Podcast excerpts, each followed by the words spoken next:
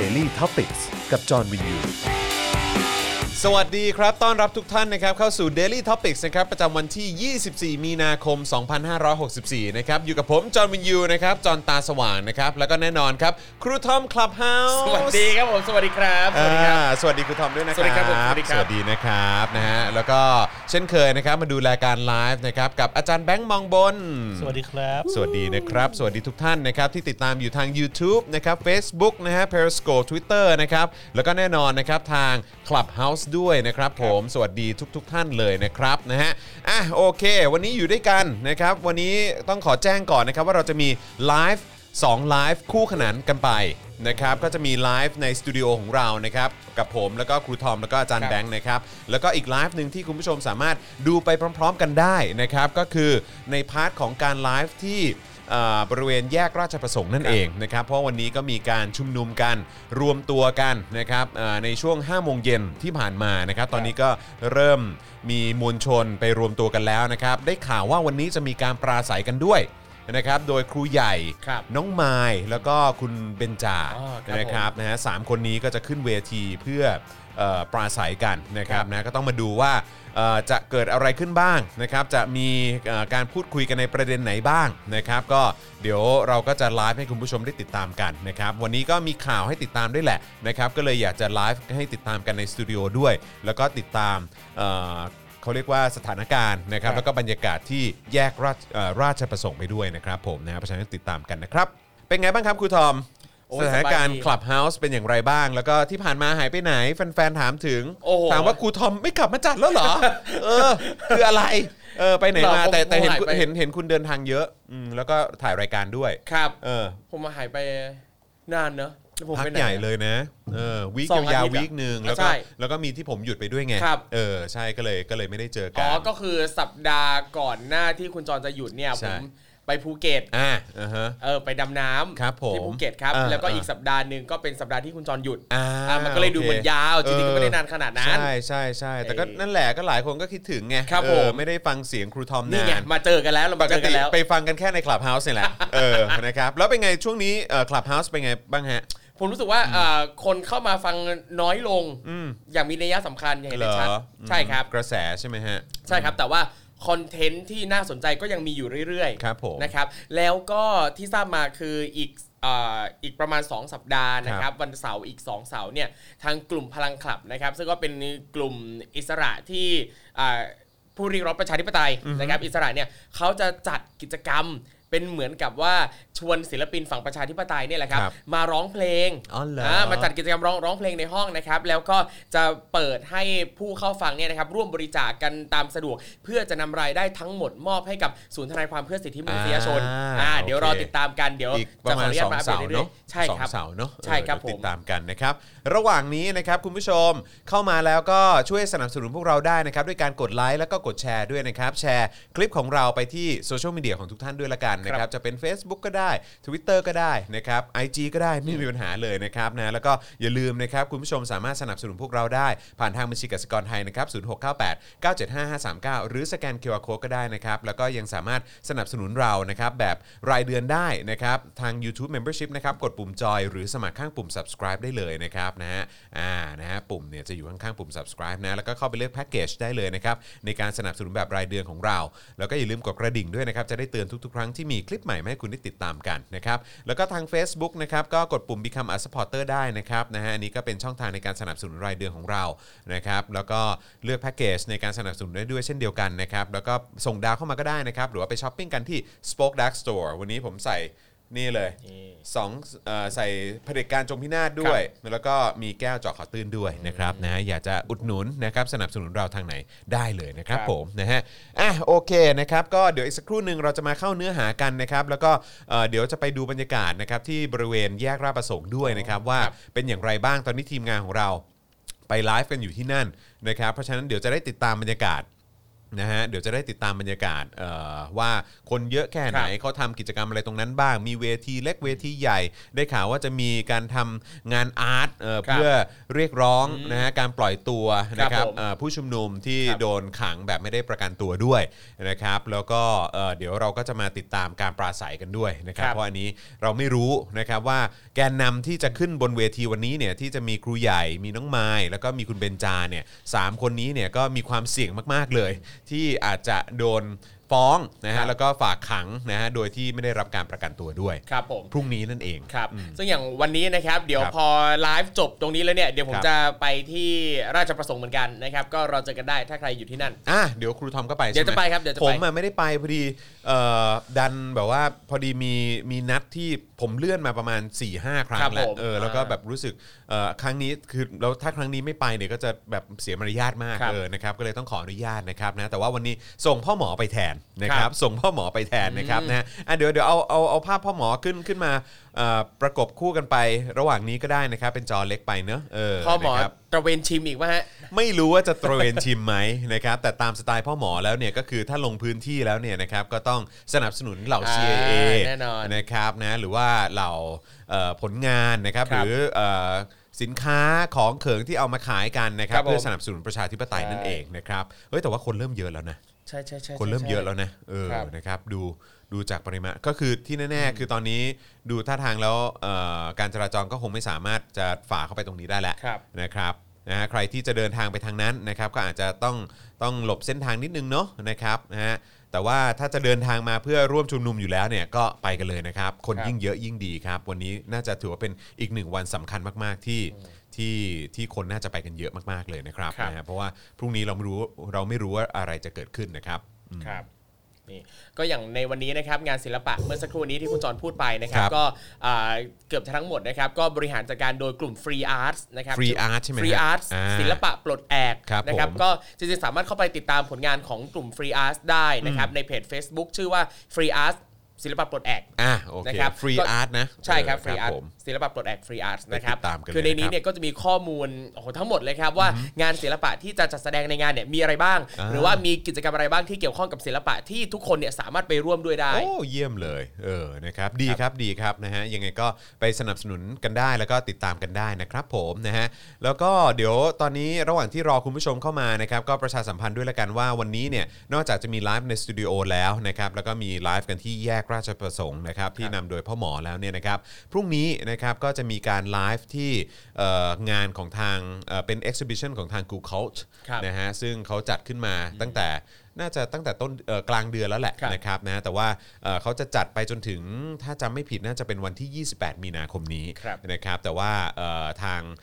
Daily Topics จะไปไลฟ์กันในวันพรุ่งนี้ตอนบ่าย2นะครับแล้วก็พอไลฟ์ไปประมาณสักชั่วโมงครึ่ง2ชั่วโมงแล้วเดี๋ยวก็จะกลับมาไลฟ์ต่อที่สตูดิโอของเรากับพี่โรซี่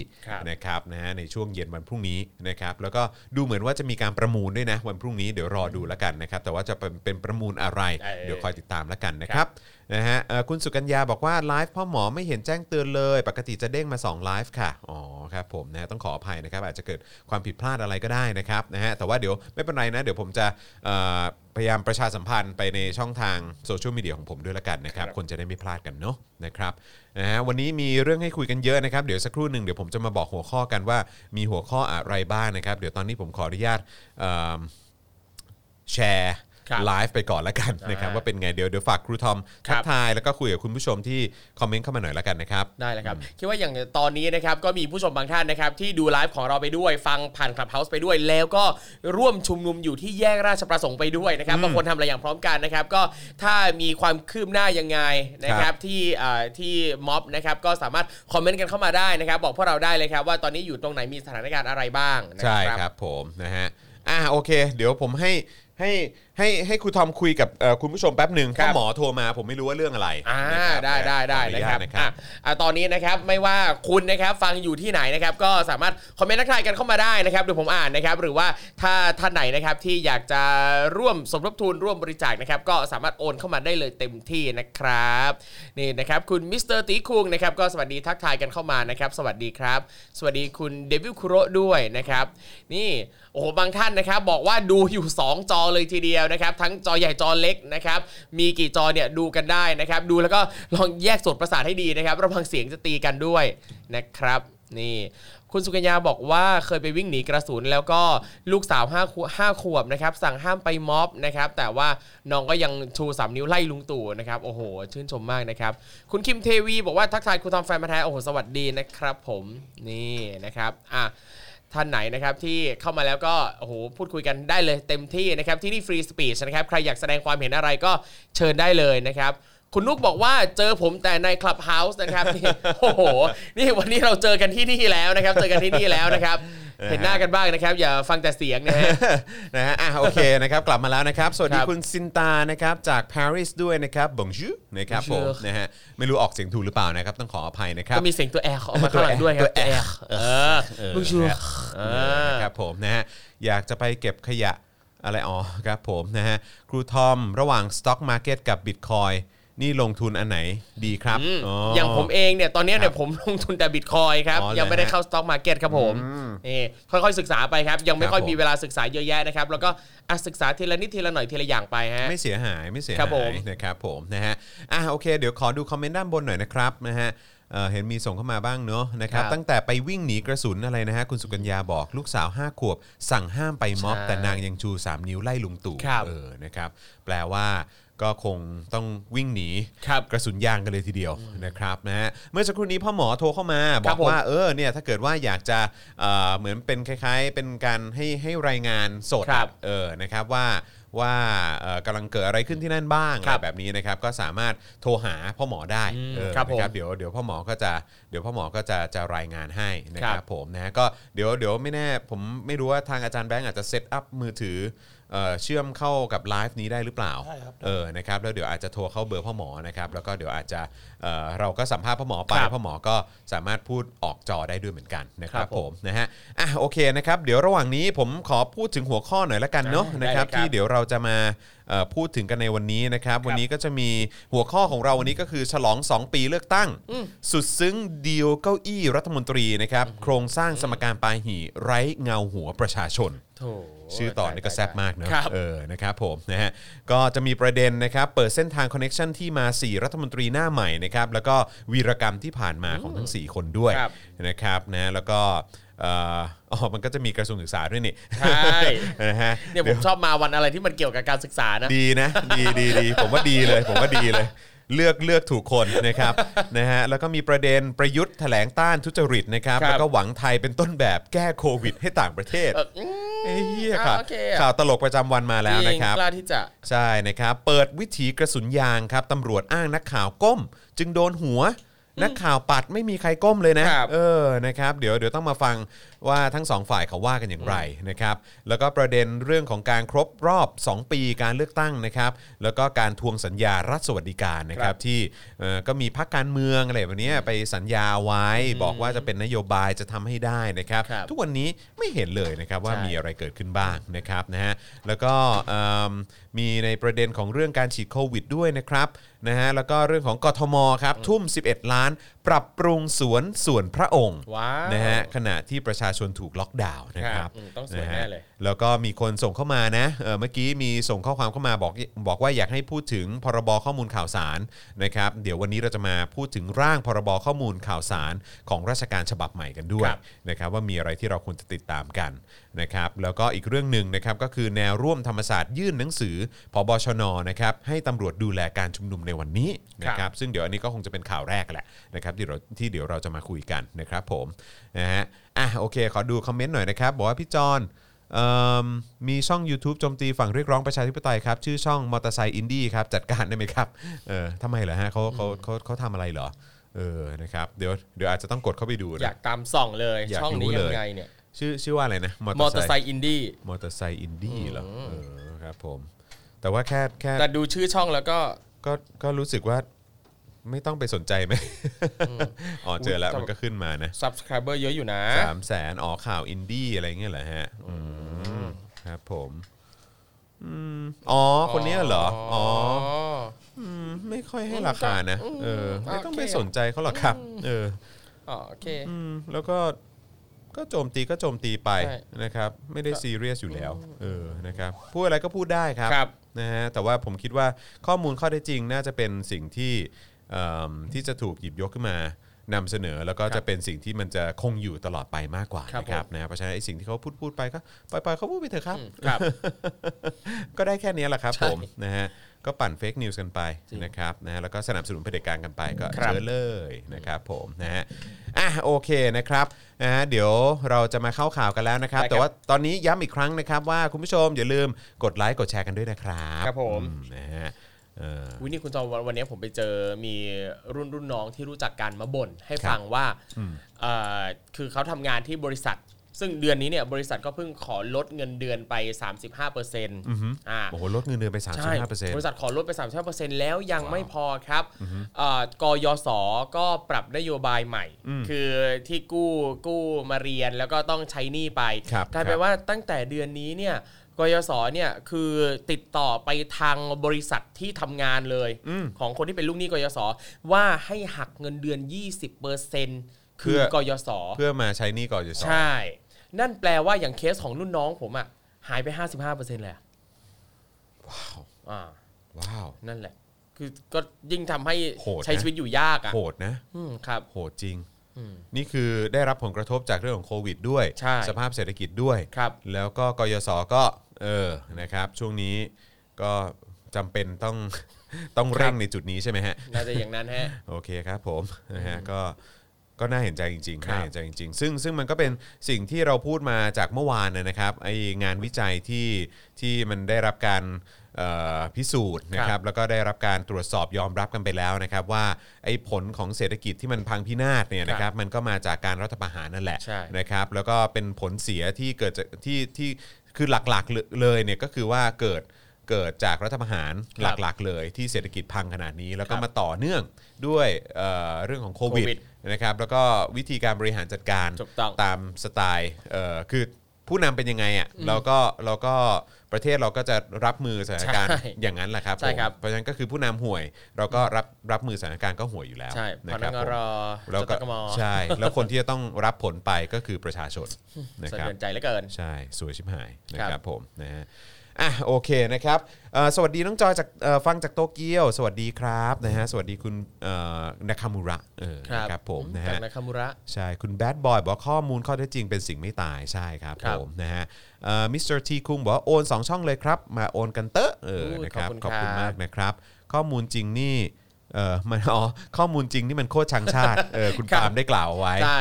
จริงจริงจริงก็ปล่อยข้อมูลจริงอยู่ใต้พรมไปครับสลิมเนี่ยอาจจะออกมาโวยวายไงบอกว่าแม่งเอ้ยข้อมูลพวกนี้มันโคตรชังชาติเลยข้อเท็จจริงพวกนี้มันโคตรชังชาติเลยนะครับนะฮะอ่ะโอเคเดี๋ยวเราจะมาเข้าเนื้อหากันนะครับเมื่อวานผมคุยหลังไมค์กับคุณหมิวด้วยนะนะครับก็คือไม่ได้คุย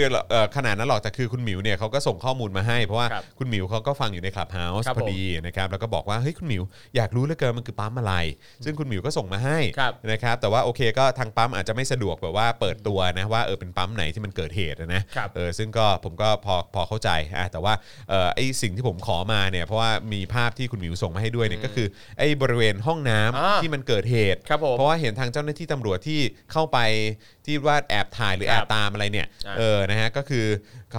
เขาบอกว่า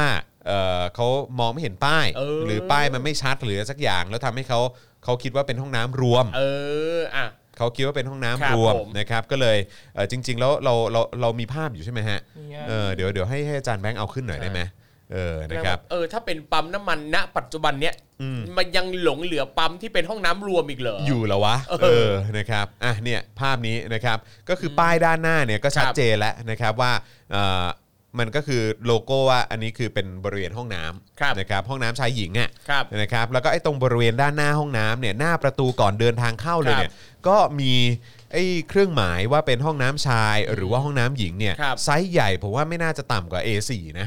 ใหญ่อยู่ แปะอยู่ระดับสายตาเลยแหละนะครับเพราะฉะนั้นก็รู้สึกแปลกใจเหมือนกันคือคงต้องเหนื่อยมากจากการไปคุมม็อบไปคุมฝูงชนไปปราบปรามประชาชนที่เรียกร้องประชาธิปไตยเหนื่อยขนาดนั้นหรือเปล่าจนทำให้มองไม่เห็นก็เป็นไปได้แบบบางทีเราก็แบบเดินเข้าห้องน้ำผิดก็เคยอะไรอย่างนี้ตำรวจก็ต้องเคยบ้างนะครับก็คือแบบไม่ไหวจริงๆอะไรอย่างเงี้ยนะครับก็เลยทำให้ตามเข้าไปในห้องน้ำคุณหมิวใช่ไหมฮะนะครับแล้วก็อยู่ในห้องน้ำอยู่พักใหญ่แล้วก็ไม่เดินออกมาสักทีจนคุณหมิวต้องส่งเสียงต้องพูดเสียงดังเลยแหละนะครับจนได้รับคำตอบว่าอ๋อเข้าผิดห้องครับผมเจตนาบริสุทธิ์ครับผมเจตนาบริสุทธิ์มากนะครับแต่นี่ชอบที่แบบปั๊มก็ไม่ได้เปิดเผยนะไม่สะดวกจะเปิดเผยนะครับแต่ว่าแฟนๆรายการเราก็วิเคราะห์นะครับพยายามวิเคราะห์ว่าเป็นปั๊มไหนดูจากสีของก็ชัดเจนนะตามนั้นฮะก็ชัดเจนครับนะฮะแต่ว่าก็นั่นแหละนะครับมันก็รู้สึกเข้าใจได้ถึงความรู้สึกไม่ปลอดภัยของคุณหมิวอะ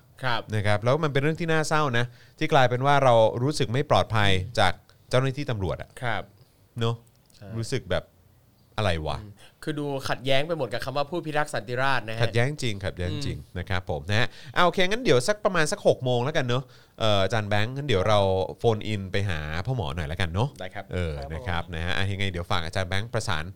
แจ้งทีมไว้ก่อนแล้วกันนะครับว่าเดี๋ยวสัก 18:00 น.เดี๋ยวจะกริ้งกร้างเข้าไปที่เครื่องพ่อหมอนะครับนะฮะโอเคงั้นเดี๋ยวตอนนี้เรามาเริ่มเข้าข่าวกันเลยดีกว่านะครับได้ครับอย่างที่บอกไปนะว่าวันนี้มีเกี่ยวกับเรื่องของกระทรวงศึกษาอะไรต่างๆด้วยนะครับก็เดี๋ยวอาจจะต้องฟังครูทอมแล้วก็อีกเรื่องนึงที่อยากจะอัปเดตครูทอมก่อนที่เราจะเข้าข่าวกันก็คือในประเด็นของการสอบที่ผ่านมาของน้องๆหน่อยดีกว่าว่าเป็นไงบ้างโอ้โหคือหลายคนก็แสดงความมีการแสดงความเห็นว่าไม่ค่อยเห็นด้วยกับการที่มีการรวมตัวชุมนุมกันในช่วงสุดสัปดาห์ที่ผ่านมาเพราะมันแบบพอดีกับการสอบของเด็ก64ใช่มั้ยใช่ครับใช่มั้ยฮะก็เลยแบบแล้วทั้งหมดทั้งมวล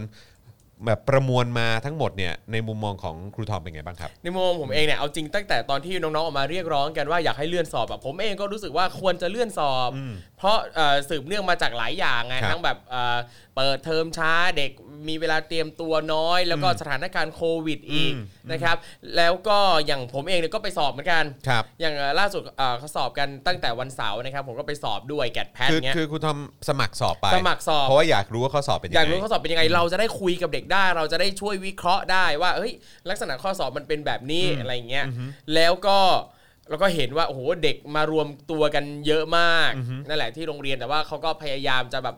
ป้องกันตัวเองเท่าที่จะทำได้อะไรเงี้ยนะครับแต่สิ่งที่น่าหงุดหงิดมากคุณจอคือคอนเทนต์ที่อยู่ในข้อสอบอะ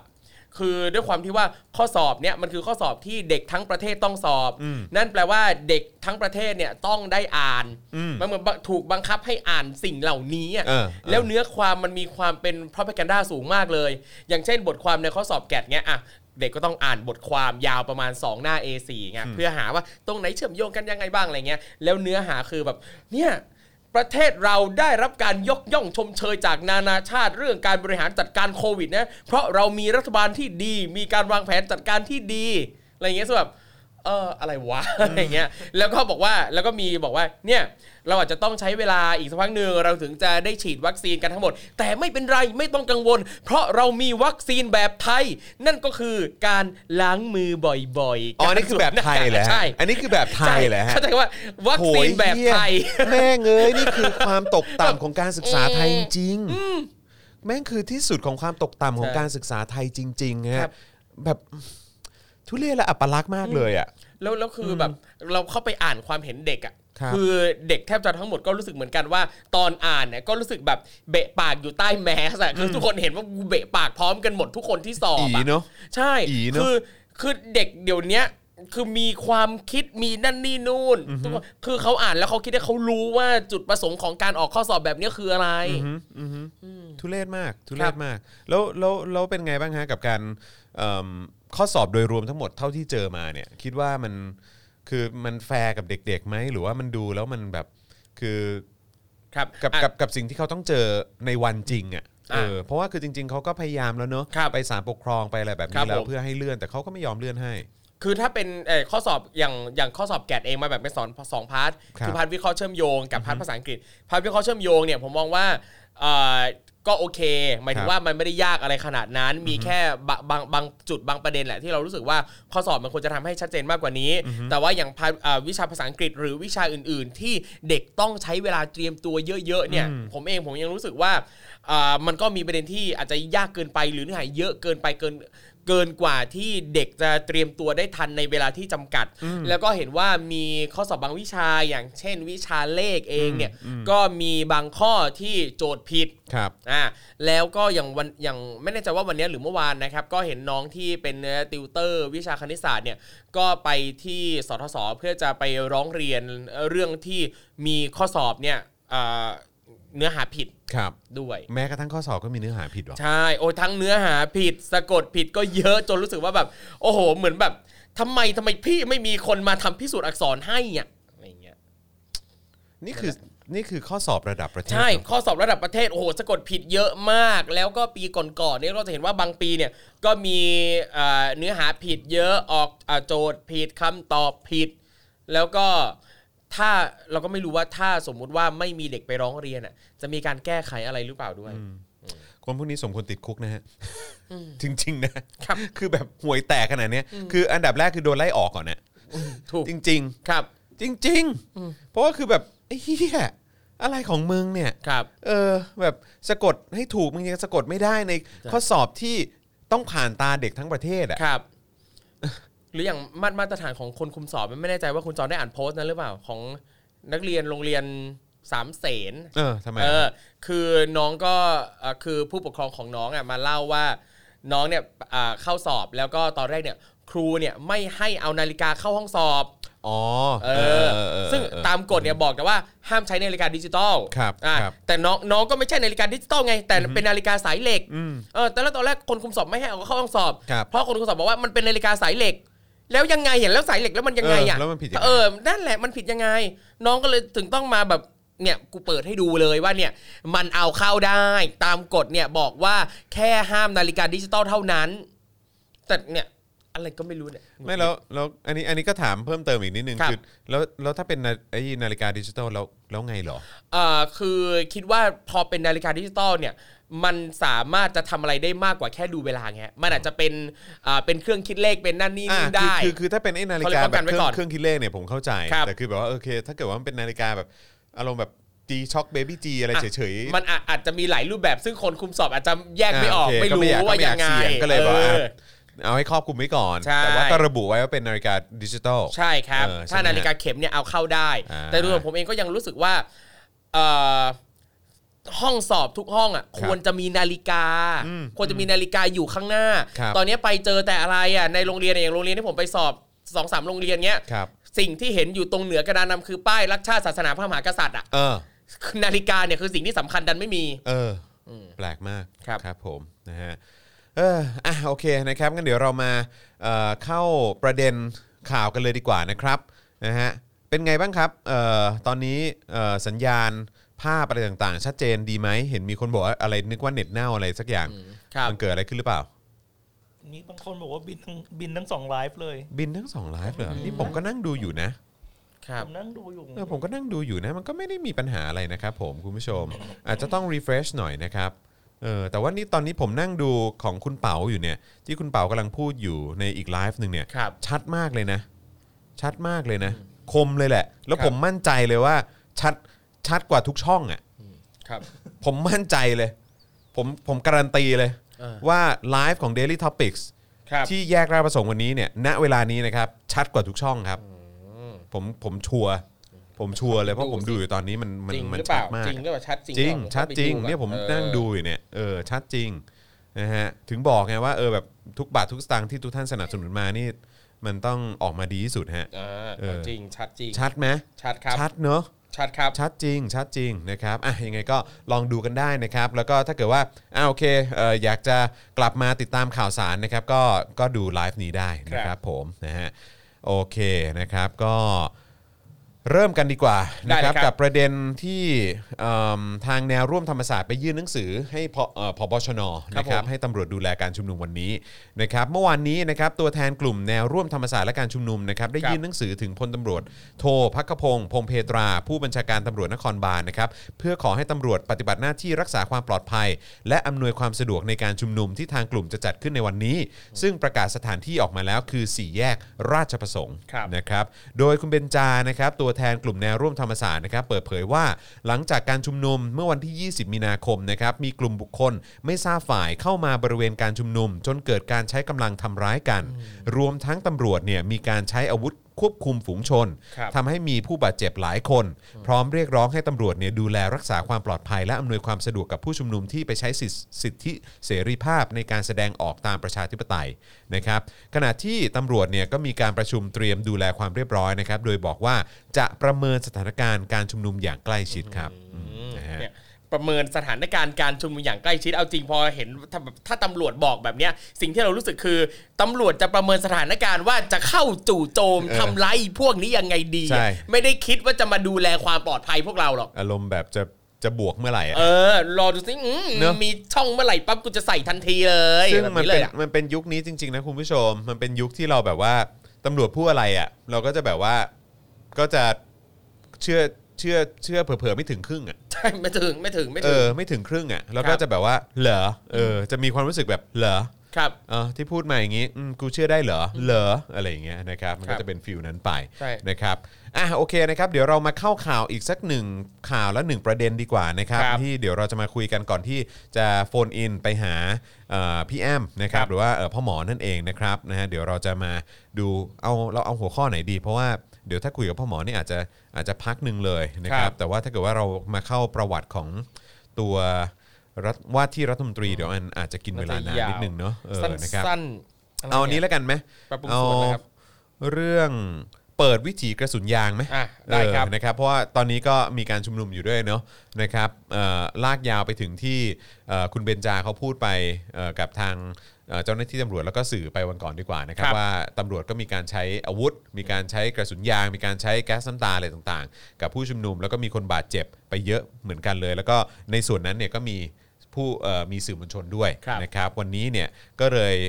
อยากจะมาคุยกันในประเด็นนี้หน่อยนะครับเกี่ยวกับวิถีกระสุนยางที่ตำรวจอ้างว่านักข่าวเนี่ยดันไปก้มหัวเองก็เลยโดนนะครับนะจากกรณีโซเชียลเนี่ยนะครับแห่แชร์ภาพเหตุการณ์เจ้าหน้าที่ตำรวจควบคุมฝูงชนนะครับเข้ากระชับพื้นที่การชุมนุมในวันที่20มีนาคมที่ผ่านมาบริเวณ4แยกคอกวัวนะครับแล้วก็ปรากฏภาพตำรวจควบคุมฝูงชนกลุ่มที่กำลังปฏิบัติหน้าที่อยู่ที่มุมฝั่งหอสมุดกรุงเทพเนี่ยนะครับถนนตะนาวนะครับถือปืนไปยังกลุ่มคนกลุ่มหนึ่งนะครับที่กำลังหันหลังวิ่งไปทางถนนข้าวสารครับนะฮะจากเหตุการณ์วันนั้นเนี่ยวันที่22มีนาคม64นะครับที่ห้องแถลงข่าวประจำสำนักงานตำรวจแห่งชาตินะครับพลตำรวจตรีปิยะตะวิชัยนะครับรองผู้บัญชาการตำรวจนครบาลนะครับร่วมกันแถลงข่าวเจ้าหน้าที่ตำรวจปฏิบัติการสลายการชุมนุมกลุ่มรีเดมนะครับเมื่อค่ำวันที่20มีนาคมซึ่งก็มีสื่อมวลชนได้รับบาดเจ็บจากกระสุนยางด้วยครับโดยพลตำรวจตรีปิยะนะครับได้กล่าวว่าจากการชุมนุมที่ผ่านมาและมีกลุ่มผู้ชุมนุมเข้ามาในพื้นที่สนามหลวงทางเจ้าหน้าที่ได้ประกาศแล้ว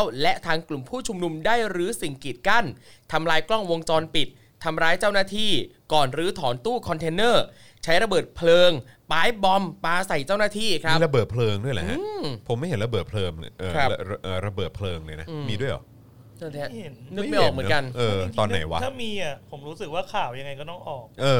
คือมันต้องขึ้นมันต้องเป็นเรื่องใหญ่อ่ะแล้วสลิมหรืออะไรก็ตามก็คงจะต้องกระพือหนักมากนะครับหรือว่าแม้กระทั่งตำรวจเองก็คงจะต้องเอาภาพม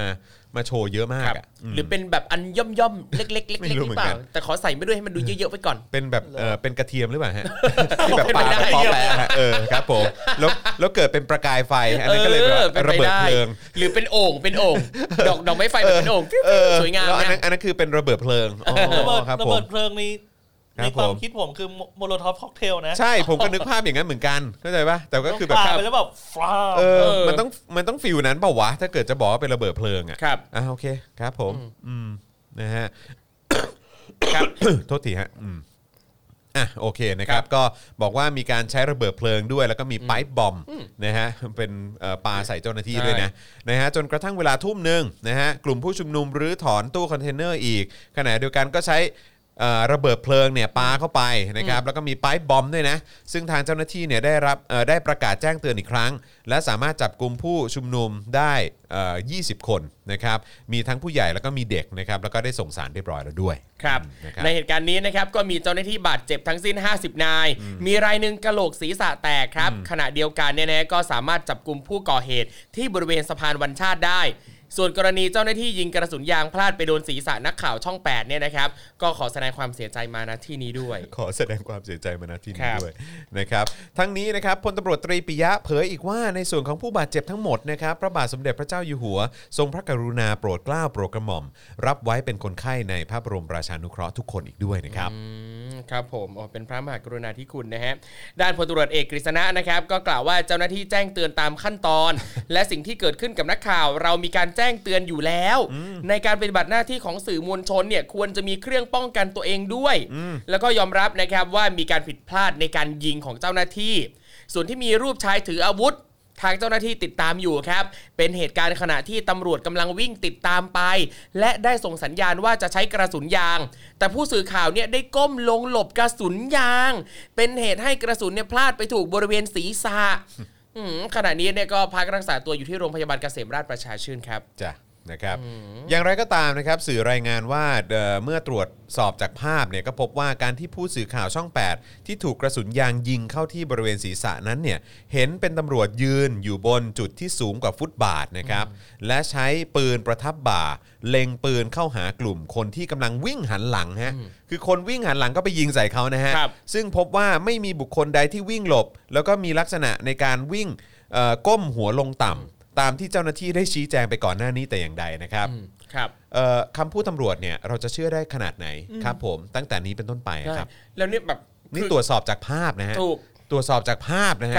ก็ยังแบบว่ามันไม่ตรงกับที่ตำรวจพูดนะฮะจะให้กูเชื่ออะไรพวกมึงแล้วก็แบบเนี่ยเห็นไหมคือเรารู้สึกว่าคือพออ่านแล้วรู้สึกว่าน้ำเสียงคือแบบเนี่ยถ้าไม่ก้มเนี่ยก็ไม่โดนแล้วเนี่ยจะก้มทำไมอะไรอย่างเงี้ยดันไปก้มเองใช่แล้วทำไมไม่ถามตัวเองว่าแล้วพี่จะใช้กระสุนทำไมก่อนใช่แล้วนี่คือประเด็นว่าเขาวิ่งหนีนะครับเขาวิ่งหนีไปแล้วนะคือเขาไม่ได้ผลักมาเผชิญหน้าจะมาเอาเรื่องคุณหรือว่าจะถืออาวุธมาทำร้ายตำรวจคอฝอสักหน่อยนี่เขาวิ่งหนีหันหลังให้อยู่คือเอาง่ายๆคุณก็เคยดูหนังใช่ไหมล่ะที่เขาบอกว่าผมเชื่อว่าคุณคงไม่ยิงแบบคนที่หันหลังให้คุณหรอกคุณไม่ยิงคนอื่นจากข้างหลังหรอกอะไรอย่างเงี้ยเพราะมันไม่มีศักดิ์ศรีถูกต้องเข้าใจป่ะแล้วมันไม่มีเหตุอะที่มันต้องทำอะใช่เนี่ยคือพอเห็นภาพว่าเขากำลังวิ่งหนีอยู่ไม่ว่าสมมติถ้าเขาก้มจริงอะก็ไม่ควรจะไปยิงเขาไม่ว่าจะก้มหรือไม่ก้มเนี่ยคือมันไม่ใช่เรื่องเลยอะมันใช่เรื่องตรงไหนที่จะไปยิงเขาครับนะครับข้ออ้างไหนก็ตามก็มันก็ไม่โอเคทั้งนั้นแหละครับคุณ Black Hood 0140ผมก็อยากเห็นเหมือนกันครับไอ้คลิประเบิดเพลิงเนี่ยอยากเห็นจริงๆนะครับนะฮะครับเพราะว่าคุณแบล็คฮูดก็บอกว่าก็มีนักข่าวนี่แล้วทำไมไม่มีคลิปอ่ะครับก็เขาวิ่งอยู่ไหนก็นั่นน่ะดิอยากรู้เหมือนกันครับก็ถ้าท่านไหนนะครับเห็นเบาะแสว่ามีคลิประเบิดเพลิงอยู่ที่ไหนนะครับฝากส่งมาให้ทีมงานส่งมาก็ได้เราอยากเห็นเราอยากเห็นแล้วคือมันระเบิดเพลิงแบบเหมือนที่อาจารย์แบงค์เขาคิดเหมือนผมหรือเปล่าก็คือว่าเป็นแบบคล้ายๆไอ้โมโลทอฟอ่ะเหมือนแบบที่เราเห็นในหนังเห็นในเกมอ่ะอย่างนั้นน่ะมันเป็นอย่างนั้นเปล่าวะหรือว่าคือมันคือไอ้อะไรนะกระเทียมหรืออะไรโอ่งอะไรนั่นใช่ไหมแบบเป็นดอกไม้ไฟเฉยๆอ่ะแล้วก็คือบอกอ๋อนี่เป็นระเบิดเพลิงมันก็ไม่ใช่ป่าวอันนี้ก็เกินไปนะครับแล้วก็ไอ้สิ่งที่มันน่าสังเกตมากๆเลยก็คือว่าสิ่งที่ตำรวจพูดมาพอไปตรวจสอบกับภาพแล้วเนี่ยมันไม่ตรงไงแล้วเครดิตความน่าเชื่อถือของเจ้าหน้าที่ตำรวจอ่ะผู้พิทักษ์สันติราษฎร์อ่ะมันมีไหมวะเนี่ยมันเชื่อถือได้ไหมเนี่ยนะครับอ่ะโอเคมาต่อกันอีกหน่อยดีกว่านะครับก่อนจะไปโฟนอินหาพ่อหมอนะครับในประเด็นเรื่องของร่างพรบข้อมูลข่าวสารของราชการฉบับใหม่ไหม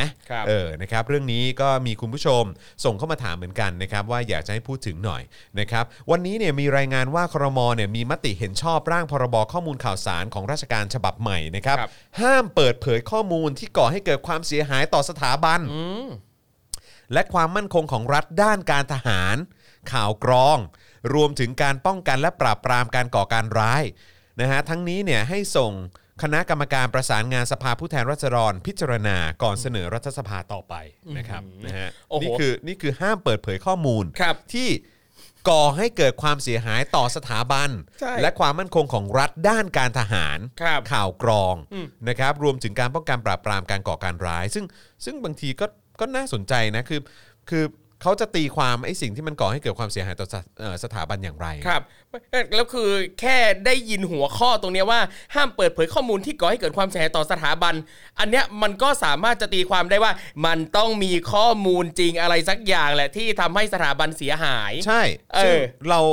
แล้วทำไมประชาชนไม่สามารถที่จะรู้ข้อมูลเหล่านี้ได้เลยครับเพื่อที่จะได้ค้นหาว่าใครต้องรับผิดชอบกับความเสียหายที่ก่อให้เกิดขึ้นต่อสถาบันใครเป็นคนทำหรือว่ายังไงหรือว่าคือแม้กระทั่งประเด็นเกี่ยวกับเรื่องของงบประมาณที่เกี่ยวข้องกับสถาบันสิ่งเหล่านี้เนี่ยคุณจะมองว่ามันเกี่ยวข้องกับความเสียหายต่อสถาบันหรือเปล่าแล้วมันเสียหายต่อสถาบันอย่างไรทั้งที่มันก็เป็นเรื่องของงบประมาณ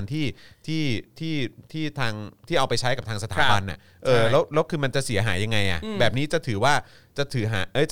ว่าอันนี้เป็นสิ่งที่ก่อความเสียหายให้กับสถาบันหรือเปล่าต่อไปก็เลยจะไม่รายงานหรือเปล่าหรือแม้กระทั่งไอ้ความมั่นคงของรัฐที่เกี่ยวกับด้านการทหารเนี่ยอันนี้คือเกี่ยวกับเรื่องของการใช้งบประมาณในการซื้ออาวุธในการทำ IO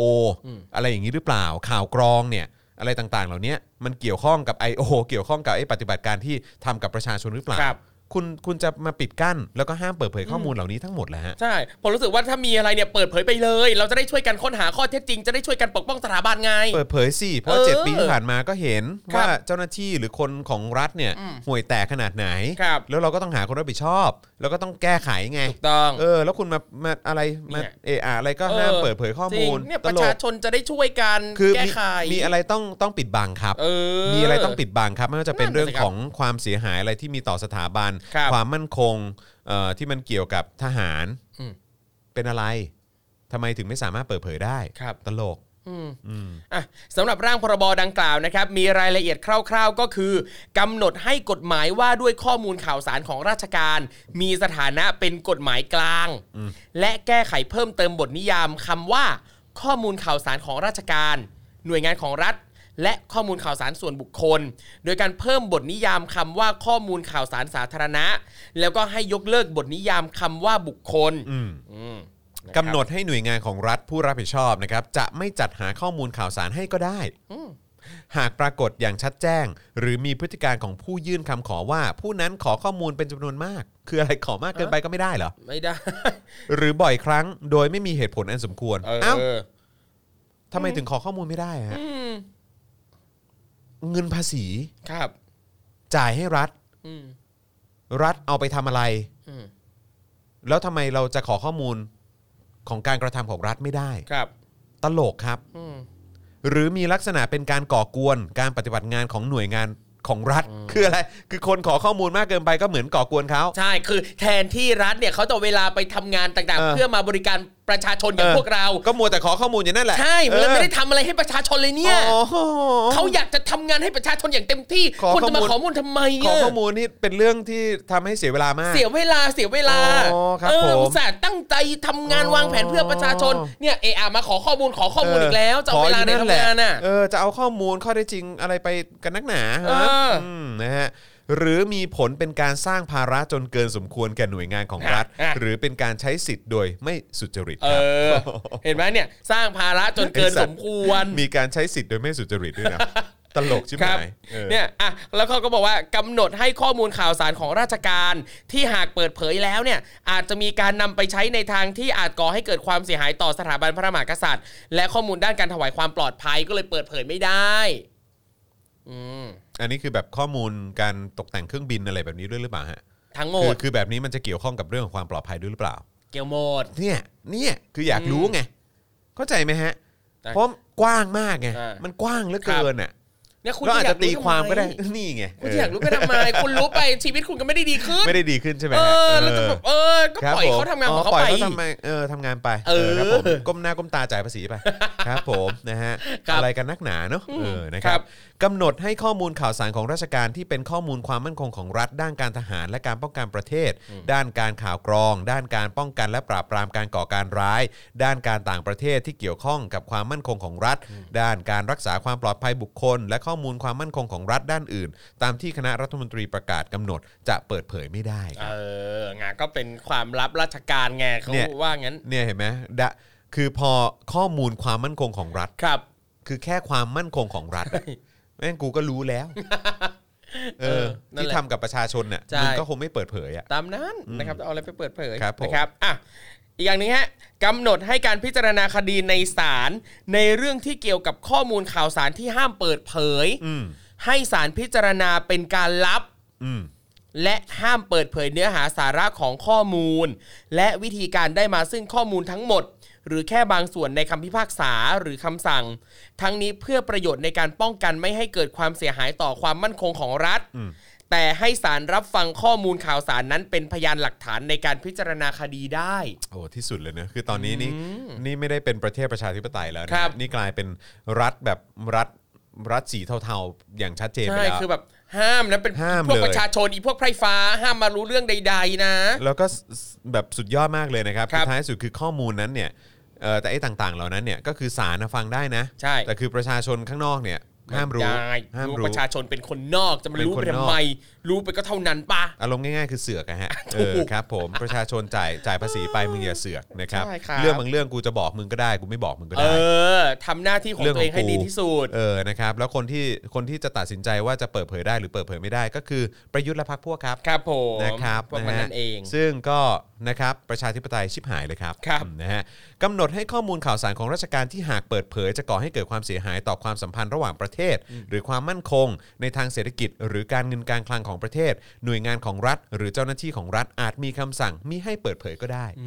เนี่ยคือเอาจริงรู้สึกคือพอเห็นตัวนี้เราก็รู้สึกว่าถ้าทางภาครัฐเนี่ยวางแผนมาเป็นอย่างดีและสิ่งต่างๆที่คิดที่ทำเนี่ยมันจะมีประโยชน์ทั้งต่อประชาชนต่อประเทศชาติต่อความสัมพันธ์ระหว่างประเทศเนี่ยมันไม่จำเป็นจะต้องมากังวลเลยว่าจะข้อมูลที่หลุดออกมาเนี่ยมันจะส่งผลให้เกิดความเสียหายอะไรอ่ะตลกครับครับ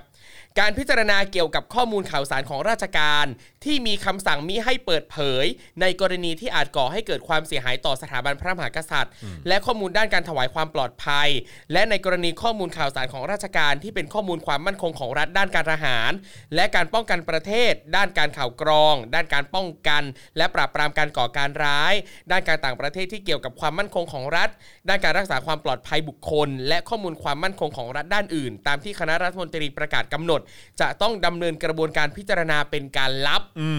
ครับผมนะฮะลับมากฮะลับทุกอย่างเห็นหลุดมาทุกอย่างแล้วนะเอาจริงลับจนเจ้าของเงินภาษีเนี่ยนะฮะไม่สามารถรู้ได้ครับใช่นะฮะกำหนดให้มีคณะกรรมการข้อมูลข่าวสารของราชการนะครับโดยมีอำนาจหน้าที่ในการกำกับดูแล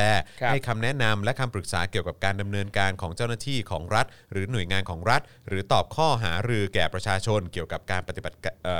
บัติตามพรบนี้นะครับแล้วก็กำหนดให้มีคณะกรรมการวินิจฉัยการเปิดเผยข้อมูลข่าวสารต่างๆตามความเหมาะสมโดยมีอำนาจหน้าที่พิจารณาวินิจฉัยอุทธรณ์คำสั่งมิให้เปิดเผยข้อมูลข่าวสารคำสั่งไม่รับฟังคำ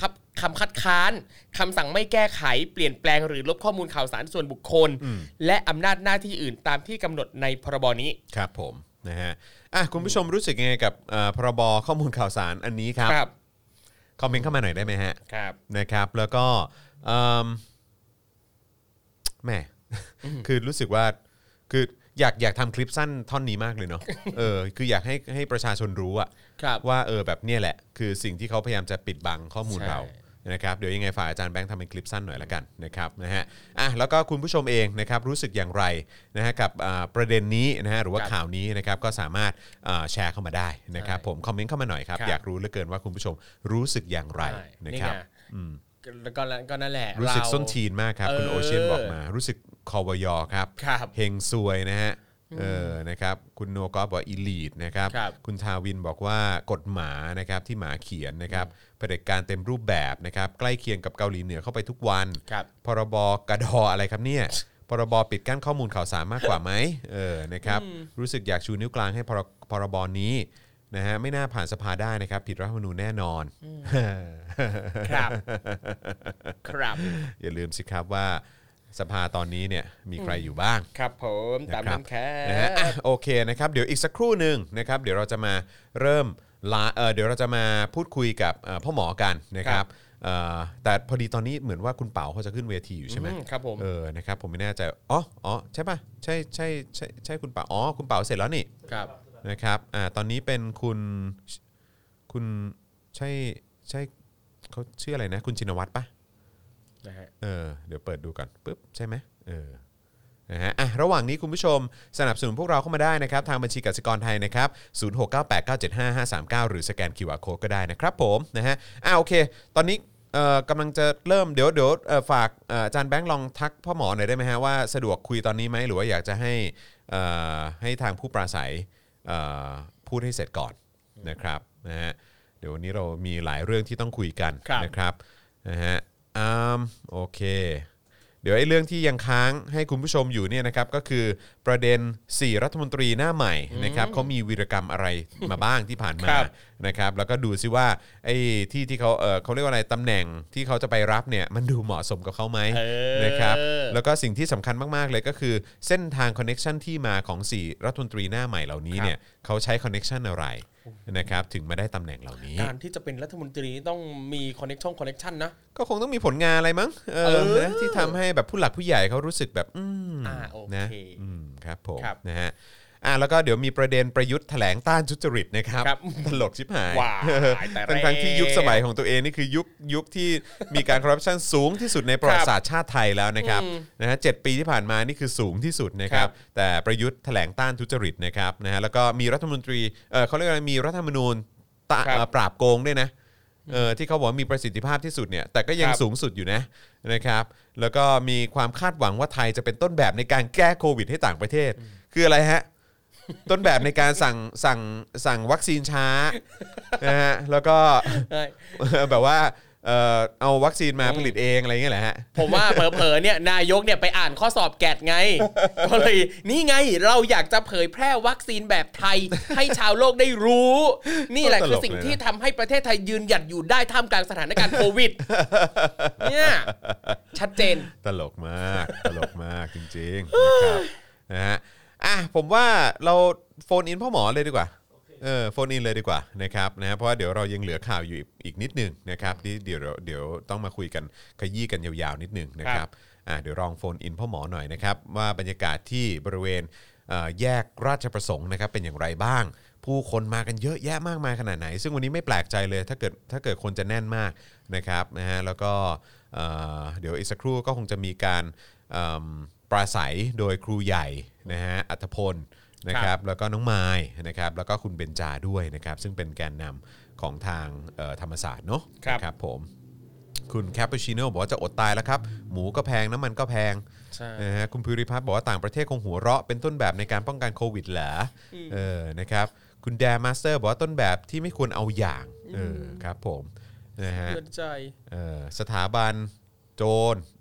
รัฐบาลโจรสถาท่าโจรอ๋อครับผมนะฮะสวัสดีทุกคนค่ะนอนลงฮะคืออะไรเรื่องไหนขอข่าวแต่งตั้งอดีตผบ.คุมสลายเสื้อแดงเป็นบอร์ดบริหารประปาด้วยครับสวัสดีครับพ่อหมอครับสวัสดีครับพ่อหมอครับโอเคเป็นยังไงบ้างครับบรรยากาศตอนนี้โอ้โหเดี๋ยวต้องให้พ่อหมอเดินออกมาหน่อยเนาะสวัสดีพ่อหมอครับพ่อหมอเป็นไงบ้างครับบรรยากาศตอนนี้ครับคุณจอนครับนี่ผมอยู่หลังรถนะหลังรถอ๋อหลังรถปราศัยเลยใช่ไหมฮะหลังรถปราศัยใช่เสียงมันจะดังนิดนึงโอเคบรรยากาศเป็นไงบ้างครับพ่อหมอบรรยากาศแล้วตอนนี้ก็คุณไม้อีกคนนึงใช่ไหมคุณไม้นนท์เหรออันนี้คุณใช่ป่ะเขาคุณชินวัตรใช่ไหมคุณชินวัตรเขาชื่ออะไรนะชื่อเล่นชื่ออะไรนะผมจำไม่ได้ที่เขาว่ายน้ำที่เขาใช่จำได้เขากำลังขึ้นปลาสายอยู่แล้วก็ เขาโดนไล่ล่าด้วยเดือดร้อนอย่างหนักแต่ก่อนหน้านี้ก็อย่างที่ทุกท่านเห็นนะครับก็คนที่ขึ้นปลาใสไปแล้วก็คือคุณเป๋าไอรอเนาะครับผมกินจีบแล้วผมคิดว่าตอนนี้ผู้ใหญ่น่าจะกำลังขึ้นอ๋อเดี๋ยวอีกสักครู่หนึ่งคงขึ้นใช่ไหมฮะแล้วตัดไปจากคุณคนแรกคุณใหญ่นะอันนี้สรุปคือคุณไบรท์คุณอะไรนะคุณไบรท์ฮะคุณไบรท์ไบรท์ชินวัตรไบรท์เนี่ยเหรอไบรท์ขาวเหรอไบรท์ที่แปลว่าสว่างอ่ะใช่ไบรท์อะไรก็ได้มั่นนะครับไบรท์อ๋อโอเคครับผมนะครับเปลี่ยนคล้ายๆกันก็เลยจำใช่นะครับแล้วปริมาณของคนที่มาร่วมชุมนุมเป็นยังไงบ้างครับพ่อหมอครับคนมาเริ่มเยอะแล้วนะครับก็น่าจะประมาณดูน่าจะเดี๋ยวผมเตะก่อนมันเริ่มเต็มแยกหนึ่งทิศทางแล้วอ่ะขาไปประตูน้ำโอเคก็คือคนทยอยมาแล้วเยอะแล้วเนาะใช่หางแถวว่าน่าจะอยู่จากแยกแล้วไปสุดห้างเซ็นทรัลเวิลด์ฝั่งที่ก่อนคอสะพานประตูน้ำอ๋อโอ้โหก็ถือว่าเยอะนะยังไม่ถึงคอยังไม่ข้ามสะพานประตูน้ำนะแต่ว่าก็คือมันก็ละมันก็ยาวไปถึงตรงนั้นแล้วใช่ไหมฮะอะไรนะมันก็ยาวไปถึงตรงนั้นแล้วเนาะใช่ก็คนเริ่มเยอะแล้วนะแต่ว่าเดี๋ยวมืดก็น่าจะเยอะอีกแต่ทีนี้บนสะพานอ่ะบนสะพานใต้ดินเนี่ยเขาไม่ให้ขึ้นใช่ไหมฮะสะพานลอยที่ข้ามเซ็นทรัลเวิลด์ไปยังเกสรน่ะขึ้นได้แต่ส่วนใหญ่กลุ่มก็อยู่ตรงนั้นอ๋อโอเคแล้วมันมีกองเราอยู่หน้าเวทีเลยอ๋อโอเคแล้วเขาบอกไหมครับว่าเขาจะมีการชุมนุมกันถึงกี่โมงยังไม่ได้บอกครับว่าจะมีคนพูดถึงกี่โมงแล้วก็กี่คนด้วยผมว่าน่าจะมีไลน์อัพใหม่ๆแล้วก็มาหลายคนหลักแล้วที่แน่ๆตอนนี้คือผมเมื่อกี้ได้ยินว่าผู้ใหญ่จะขึ้นแล้วเดี๋ยวคุณไมล์แล้วจะขึ้นด้วยโอเคครับผมแล้วในพาร์ทของเจ้าหน้าที่ตำรวจล่ะครับมีอยู่แถวนั้นไหมเท่าที่เห็นเจ้าหน้าที่ตำรวจนะครับเจ้าหน้าที่ตำรวจมาไม่เยอะครับมาจางๆแล้วก็ยังไม่เห็นพวกตำรวจที่เป็นเครื่องแบบควบคุมฝูงชนยังไม่เห็นนะโอเคจะเห็นตำรวจแบบเหมือนตำรวจจราจรทั่วไปตำรวจแบบอะไรเงี้ยแต่ว่านอกเครื่องแบบนี้ไม่รู้นะ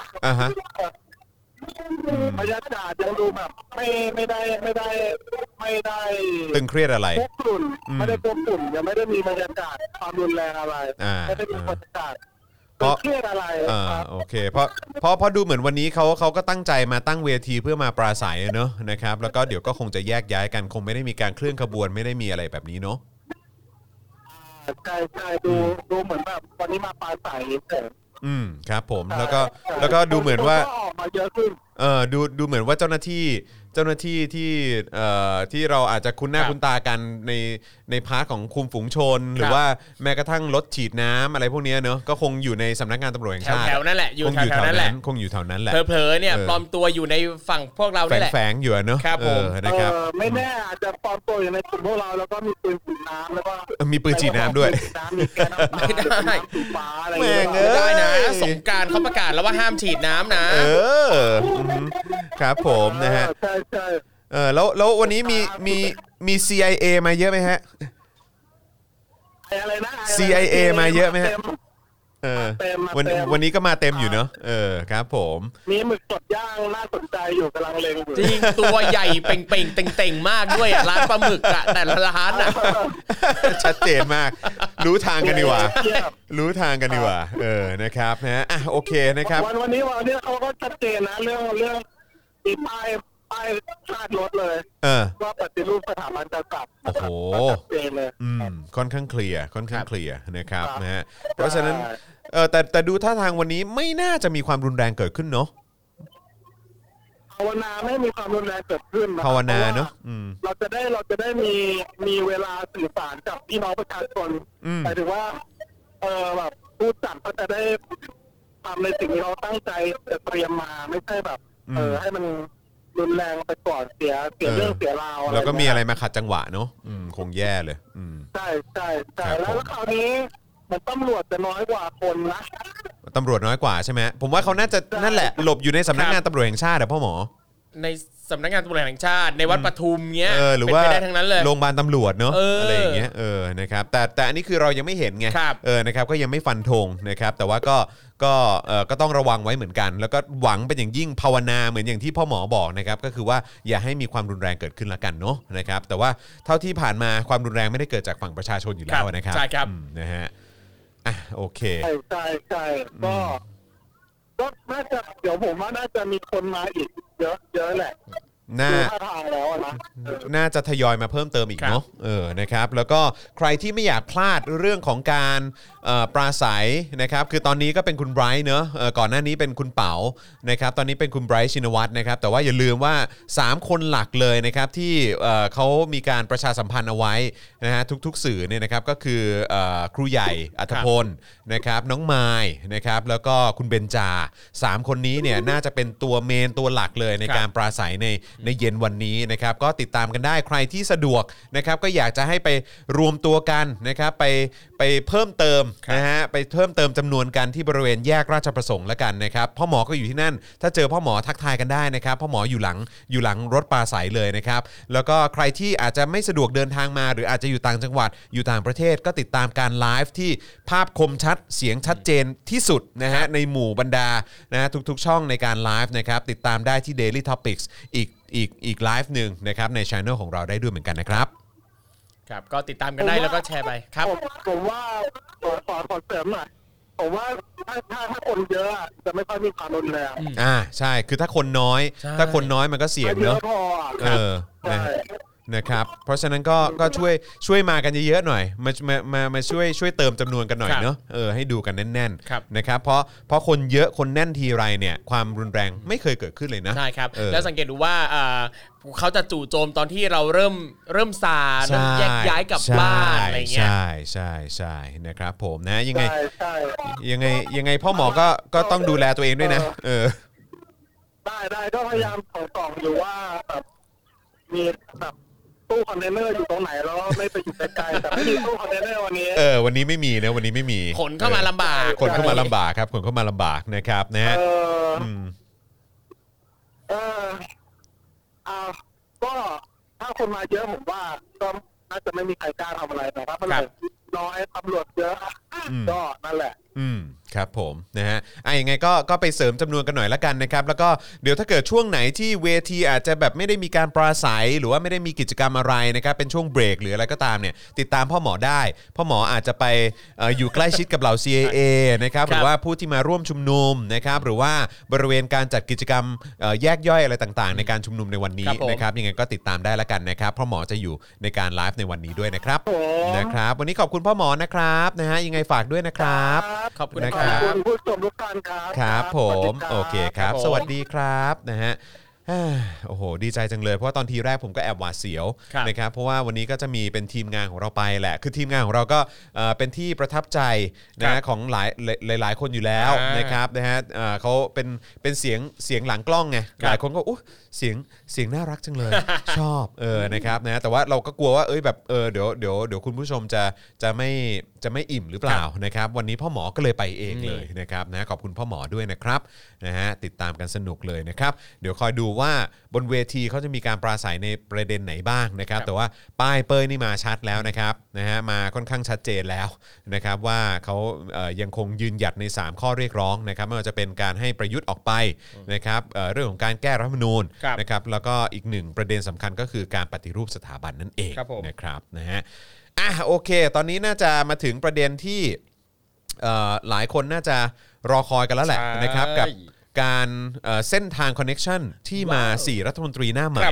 แล้วก็วีรกรรมที่ผ่านมานะฮะของคนเหล่านี้นะครับนะฮะภายหลังจากเว็บไซต์ราชกิจจานุเบกษานะครับประกาศแต่งตั้งรัฐมนตรีใหม่ในประยุทธ์นะฮะ 2/4 เมื่อคืนนี้นะครับก็ได้เห็นรายชื่อ4รัฐมนตรีหน้าใหม่นะครับที่ประกอบด้วยนายชัยวุฒิธนาคมานุสรณ์นะครับสสบัญชีรายชื่อแล้วก็เป็นรองเลขาพรรคพลังประชารัฐนะครับก็ได้นั่งเก้าอี้รัฐมนตรีว่าการกระทรวงดิจิทัลเพื่อเศรษฐกิจและสังคมหรือว่า DES แทนนายพุทธิพงษ์ปุณกันนะครับนางตรีนุชเทียนทองสสจังหวัดสระแก้วพรรคพลังประชารัฐนั่งตำแหน่งรัฐมนตรีว่าการกระทรวงศึกษาธิการแทนนายณัฐพลทีพสุวรรณนายวีรศักดิ์หวังสุภกิจโกศลสสบัญชีรายชื่อ พรรคภูมิใจไทยนะครับซึ่งคนนี้เป็นอดีตรัฐมนตรีช่วยกระทรวงพาณิชย์นะครับนั่งตำแหน่งรัฐมนตรีช่วยว่าการกระทรวงคมนาคมแทนนายถาวรเสนเนียมนะครับและนายสินิตเลิศไกรสสจังหวัดสุราษฎร์ธานีนะครับนั่งตำแหน่งรัฐมนตรีช่วยว่าการกระทรวงพาณิชย์แทนนะครับผมโดยจะเห็นได้ว่ารัฐมนตรีทั้ง4นะครับได้รับการแต่งตั้งขึ้นใหม่ทั้งเพื่อทดแทนตำแหน่งรัฐมนตรีที่ว่างลงจากการที่3ใน4ถูกดำเนินคดีทางการเมืองในขณะที่อีก1คนคือนายสินิตเลิศไกรนะครับแต่งตั้งขึ้นจากการปรับปรุงตำแหน่งที่นั่งซึ่งเว็บไซต์ราชกิจจานุเบกษาให้เหตุผลไว้ว่าเพื่อความเหมาะสมและบังเกิดประโยชน์ต่อการบริหารราชการแผ่นดิน ซึ่งจากการแต่งตั้งครั้งนี้นะครับทำให้ประชาชนมีความสนใจในที่มาที่ไปของ4รัฐมนตรีนี้เป็นจำนวนมากโดยเฉพาะอย่างยิ่งเมื่อพบว่าแต่ละคนเนี่ยมีเส้นทางคอนเนคชั่นและผลงานในอดีตที่น่าสนใจมากๆน่าสนใจจริงๆครับนะฮะคุณผู้ชมและคุณผู้ฟังนะครับเรามาดูกันทีละคนดีกว่าเนาะได้เลยครับนะครับเริ่มต้นจากนายชัยวุฒิธนาคมานุสรณ์นะครับรมว.นะครับ DS คนใหม่นะครับผู้ได้ชื่อว่าผู้จงรักภักดีครับว้าวสุดยอดไปเลยนะครับผมนายชัยวุฒิเนี่ยคือคนที่ผู้ที่สังกัดพรรคการเมืองมาแล้ว3พรรคด้วยกันนะครับนะฮะเป็นสส3สมัยภายใต้ระบบเลือกตั้ง3แบบโอ้โหโดยจุดเริ่มต้นของชีวิตการเมืองเนี่ยคือการเป็นสสสิงห์บุรีภายใต้ระบบเลือกตั้งแบบเขตเดียวเบอร์เดียวนะครับในนามของพรรคประชาธิปัตย์เมื่อปี44นะครับซึ่งก็คือ20ปีที่แล้วเนาะใช่ครับผมก่อนที่3ปีถัดมาจะย้ายมาอยู่พรรคชาติไทยนะครับลงสนามเลือกตั้งนะในแบบเขตใหญ่เรียงเบอร์นะครับในปี50นะครับจนได้เป็นสสสิงห์บุรีในคราวนั้นนะครับแต่แล้วในปี51เนี่ยก็จำต้องเว้นวรรคการเมือง5ปีตามคำวินิจฉัยของศาลรัฐธรรมนูญที่สั่งยุบพรรคชาติไทยใช่ไหมครับนะพร้อมเพิกถอนสิทธิการเมืองนะครับคณะกรรมการบริหารพรรคนะครับแต่พอพ้นโทษการเมืองเนี่ยนายชัยวุฒินะครับก็ตั้งใจผันตัวไปเล่นการเมืองในสภาสูงก็เลยลงสมัครรับเลือกตั้งและได้เป็นสวสิงห์บุรีนะครับกลับไม่มีโอกาสได้ทำหน้าที่ในรัฐสภาเพราะเกิดรัฐประหารในวันที่22พฤษภาคม57ซะก่อนครับอย่างไรก็ตามครับในปี2561นะครับชื่อของนายชัยวุฒิเนี่ยนะฮะกลับมาปรากฏอีกครั้งในแวดวงการเมืองเกี่ยวกับการเข้าพบ2รองนายกครับนี่โดยการเข้าพบนายสมคิดจาตุศรีพิทักษ์และพลเอกประวิตรวงษ์สุวรรณในวาระต่างๆพร้อมกับเพื่อนร่วมค่ายประชาธิปัตย์ครับอย่างนายณัฐพลทิพย์สุวรรณครับพุทธิพงษ์ปุณกันต์ครับแล้วก็สกลทีพัทยกุลครับผมว่าเราน่าจะเรียกว่าเพื่อนร่วมค่ายกปปส.มากกว่าใช่นะครับหรือว่าเพื่อนแก๊งกปปส.อะไรอย่างเงี้ยนะครับเขาอาจจะไม่ได้ร่วมค่ายกันก็ได้แต่ว่าใช้คำว่าเป็นแบบเป็นเพื่อนที่มาจากแก๊งกปปส.แก๊งนกหวีดสามัคคีครับผมนะครับซึ่งอาจจะเกี่ยวข้องกับการที่หลังจากนั้นเนี่ยทั้งหมดเนี่ยนะครับทั้งหมดชื่อที่ว่ามาเนี่ยนะก็เปิดตัวต่อสาธารณะในฐานะผู้ร่วมก่อตั้งพรรคพลังประชารัฐเมื่อวันที่29กันยายน2561ครับครับผมนะฮะในที่สุดนายชัยวุฒิเนี่ยก็ได้มีตำแหน่งเป็น1ใน24กรรมการบริหารพรรคพลังประชารัฐชุดแรกนะครับและยังเป็น1ใน11คณะกรรมการสรรหาผู้สมัครสสลงสนามเลือกตั้งปี62ด้วยภายใต้ระบบจัดสรรปันส่วนผสมโดยที่ตัวเขาเองเนี่ยถูกจัดวางไว้ในบัญชีสสบัญชีรายชื่อหมายเลข10นะฮะแล้วก็ได้หวนกลับเข้าสภาสมใจนะครับหลังจากว่างเว้นไปนานถึง11ปีครับนอกจากนี้นะครับยังมีการพูดถึงกันอย่างกว้างขวางนะฮะว่านายชัยวุฒิเนี่ยนะครับมีเครือข่ายแน่นแฟ้นจากฝั่งวิศวะจุฬา ดังที่เราได้ยินพลเอกประวิตรตอบคำถามสื่อที่ว่าชัยวุฒิเนี่ยเหมาะสมตรงไหนนะครับสื่อถามแบบนี้ไปนะครับประวิตรก็ตอบว่านายชัยวุฒิเนี่ยจบวิศวะจุฬาคุณจบอะไรจบราชภัฏหรือเปล่าครับผมก็คือในมุมมองของพลเอกประวิตรก็คิดว่านายชัยวุฒิเขาเหมาะสมเพราะว่าเขาจบจากวิศวะจุฬาไม่ได้จบจากราชภัฏนะเนาะนะครับอย่างไรก็ตามนะครับการที่นายชัยวุฒิเนี่ยมีคอนเนคชั่นวิศวะจุฬาเนี่ยนะครับซึ่งก็เป็นคอนเนคชั่นสรุปว่าก็เป็นคอนเนคชั่นนี่เองใช่การที่จบจากวิศวะจุฬาเป็นคอนเนคชั่นนะครับนะฮะประเทศนี้ไม่ได้วัดกันที่ความสามารถนะวัดกันที่คอนเนคชั่นนะนี่ไงเขาก็อาจจะมองว่าจบวิศวะจุฬาแปลว่าต้องมีความสามารถไงอิมพลายได้อย่างนั้นก็ทำให้คนทำให้เป็นมีคนรู้จักนะครับนะฮะแล้วก็มีบทบาทอยู่ในทั้งพรรคคือทำให้เขาเนี่ยมีคนรู้จักนะครับที่มีบทบาทอยู่ทั้งในภาคการเมืองธุรกิจราชการนะครับเฉพาะรัฐมนตรีและอดีตรัฐมนตรีอย่างกว้างขวางนะครับไม่ว่าจะเป็นอย่างนายสุพัฒน์พงศ์คนนี้ก็เป็นรองนายกใช่ไหมแล้วก็เป็นรัฐมนตรีพลังงานนะครับนะหลายคนก็น่าจะรู้อยู่แล้วแหละนะครับอภิศักดิ์ตันติ วรวงศ์อันนี้เป็นอดีตรัฐมนตรีคลังชัยวุฒิบรรณวัฒน์นะครับอันนี้เป็นอดีตรัฐมนตรีอุตสาหกรรมแล้วก็เป็นแกนนำกปปส.ด้วยอันนี้โปรไฟล์สำคัญเลยชัชชาติสิทธิพันธ์อันนี้ก็เป็นอดีตรัฐมนตรีคมนาคมใช่ไหมพงศักดิ์รักตะพงไพศาลนะครับอันนี้ก็เป็นอดีตรัฐมนตรีพลังงานแล้วก็อดีตรัฐมนตรีคมนาคมอดิสัยโพธารมิกนะครับอดีตรัฐมนตรีพาณิชย์นะฮะแล้วก็รัฐมนตรีศึกษานะครับวิเศษจูพิบาลนะครับอันนี้เป็นอดีตรัฐมนตรีพลังงานครับครับจริงเครือข่ายวิศวะจุฬาเนี่ยเขาก็เหนียวแน่นนะพี่น้องวิศวะจุฬากันเนี่ยนะเขาแบบเคร่งมากเรื่องโซตัสนะครับในสมัยก่อนนะครับอันนี้ใช่ป่ะคนที่โยนบกป่ะก็มาจากวิศวะจุฬาคนที่โยนบกใช่ครับคนที่ลงมือใช่ครับคนที่ลงมือก็คือมาจากวิศวะจุฬาใช่ครับครับผมนั่นแหละครับก็แค่นั้นแหละครับใช่ครับก็ให้รู้กันไปนะครับว่าเนี่ยรุ่นพี่วิศวะจุฬานะครับจับรุ่นพี่คณะผมโยนบกนะครับผมถูกต้องครับครับนอกจากนี้นะครับนายชัยวุฒิเนี่ยยังได้ชื่อว่าผู้จงรักภักดีด้วยครับเพราะว่าเขาเป็นหนึ่งในนักการเมืองฝีปากกล้าที่ผู้ใหญ่ในพรรคเนี่ยจัดวางลงเป็นหนึ่งในทีมองครักษ์ของพลังประชารัฐในการประชุมนัดสำคัญอ๋อคือจงรักภักดีเนี่ยคือหมายว่าจงรักภักดีกับตอบพรรคพลังประชารัฐใช่ไหมใช่ คือเขามีหน้าที่ไงมีหน้าที่สำคัญไงรับหน้าที่ประท้วงและอภิปรายเพื่อปกป้องผู้นำทุกระดับ ตั้งแต่ผู้นำพรรคผู้นำรัฐบาลและที่สำคัญที่สุดก็คือสถาบันพระมหากษัตริย์นั่นเองนะครับเขาก็เลยเป็นคนที่เคยแนะนายกนะครับว่าอย่าลาออกครับเจ้าของประโยคว่าถ้าท่านลาออกแสดงว่าท่านยอมรับแล้วว่าท่านเนี่ยจะให้มีการเปลี่ยนแปลงเพราะเขาไม่ได้ร้องแค่ท่านลาออกเท่านั้นนะครับเขาไม่ได้ทะเลาะกับหมาเขาทะเลาะกับเจ้าของหมาท่านเข้าใจไหมครับอันนี้เป็นเจ้าของประโยคนี้นี่เองครับชัดเจนนอกจากนั้นนะครับเขายังเป็นผู้ไล่เลียงพฤติกรรมของผู้ชุมนุมบางส่วนที่ขัดขวางขบวนเสด็จใช้ถ้อยคำหยาบคายฉีกพระบรมฉายาลักษณ์รวมถึงการเรียกชื่อขบวนการตัวเองว่าคณะราษฎร2563ซึ่งทำให้เขาตั้งข้อสังเกตว่าผู้ชุมนุมเนี่ยต้องการจะเปลี่ยนแปลงการปกครองและยังวิเคราะห์ความเคลื่อนไหวของฝ่ายประท้วงต่อต้านรัฐบาลว่ามี3องค์ประกอบหลักครับนั่นก็คือการใช้โซเชียลมีเดียส่งต่อข้อมูลและภาพบิดเบือนตัดต่อ เพื่อสร้างความเกลียดชังรัฐบาล และจับจงสถาบัน นะครับ1นะ2นะครับเชื่อว่าแหล่งทุนมาจากต่างชาติและพวกที่ไม่หวังดีต่อชาติ3ครับเชื่อว่ามีนักการเมืองบางกลุ่มใช้กระแสเรื่องนี้เป็นเครื่องมือในการเข้าสู่อำนาจนี่แหละครับคุณผู้ชมนี่คือรัฐมนตรีดีคนใหม่นะครับนักการเมืองกลุ่มไหนนะใช้กระแสเรื่องนี้เป็นเครื่องมือในการเข้าสู่อำนาจคือพูดถึงความเหมาะสม ก็คงถกเถียงกันได้นะครับนะแต่ดูจากเส้นสายแล้วก็ครับผมครับแต่ผมว่าเหมาะสมนะเหมาะสมนะฮะในฐานะที่แบบเขาทำหน้าที่ให้รัฐบาลอ่ะก็เติบโตท็อปนะก็คือเหมาะสมในการที่จะได้รับการตบรางวัลให้ใช้คำนี้แล้วกันก็คือว่าที่ทางรัฐบาลเนี่ยจะตบรางวัลให้อะไรอย่างเงี้ยนะครับก็คือแบบว่าเอ้ยจงรักภักดีขนาดนี้เนี่ยพลีชีพขนาดนี้เนี่ยพลีกายขนาดนี้ใช่ไหมก็ต้องแบบว่าให้รางวัลตบรางวัลให้ซะหน่อยอะไรอย่างเงี้ยนะครับผมนะก็อ่ะนี่คือคนแรกคืออะไรแบบนี้นี่คือเขาให้กันเป็นรางวัลงี้เหรอก็คงงั้นมั้งครับอ๋อโอเคอ่ะแต่เขาก็จะบอกไงว่าไม่ได้ให้เป็นรางวัลก็คือดูความเหมาะสมครับไม่ได้จบราชภัฏไงก็เหมาะสมไงโอเคอ่ะต่อมาดีกว่าคนนี้นามสกุลน่าจะคุ้นนะฮะเทียนทองเนาะนะครับต่อมาก็คือตรีนุชเทียนทองสสผู้ไม่เคยแพ้เลือกตั้ง5สมัยรวดนะครับกับคอนเนคชั่นแนบแน่นกับเครือข่ายการเมืองนะครับมีชื่ออยู่ในโผ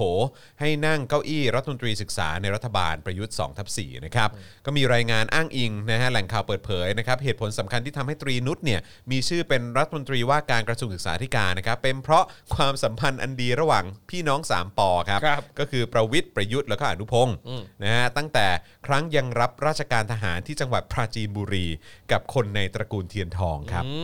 เขาบอกเหตุผลสำคัญเลยนะที่ได้นั่งตำแหน่งนี้เนี่ยเพราะความสัมพันธ์กับ3ป.นะครับในสมัยที่พวกนี้เคยรับราชการทหารที่ปราจีนบุรีแล้วก็อยู่ใกล้ชิดกับคนตระกูลเทียนทองก็คือมีสัมพันธ์อันดีต่อกันก็เลยสนิทสนมกันเลยรู้ไงว่าเป็นคนมีความสามารถไงก็เลยหยิบมาใช้ได้นะครับอ่ะนอกจากครับ ครับผมครับครูทอมครับผมเนี่ยไงเราต้องคิดบวกสิเราอยากคติคุณจอนคุณนิติศาสตร์ว่าเชื่อเพราะความสัมพันธ์นี่คุณนึกว่าเพราะความสามารถเฮ้ยรอฟังก่อนไม่อาจจะความสามารถจริงเขาอาจจะจบมาด้านการศึกษาโดยตรงก็ได้ใช่นะครับโอ้โห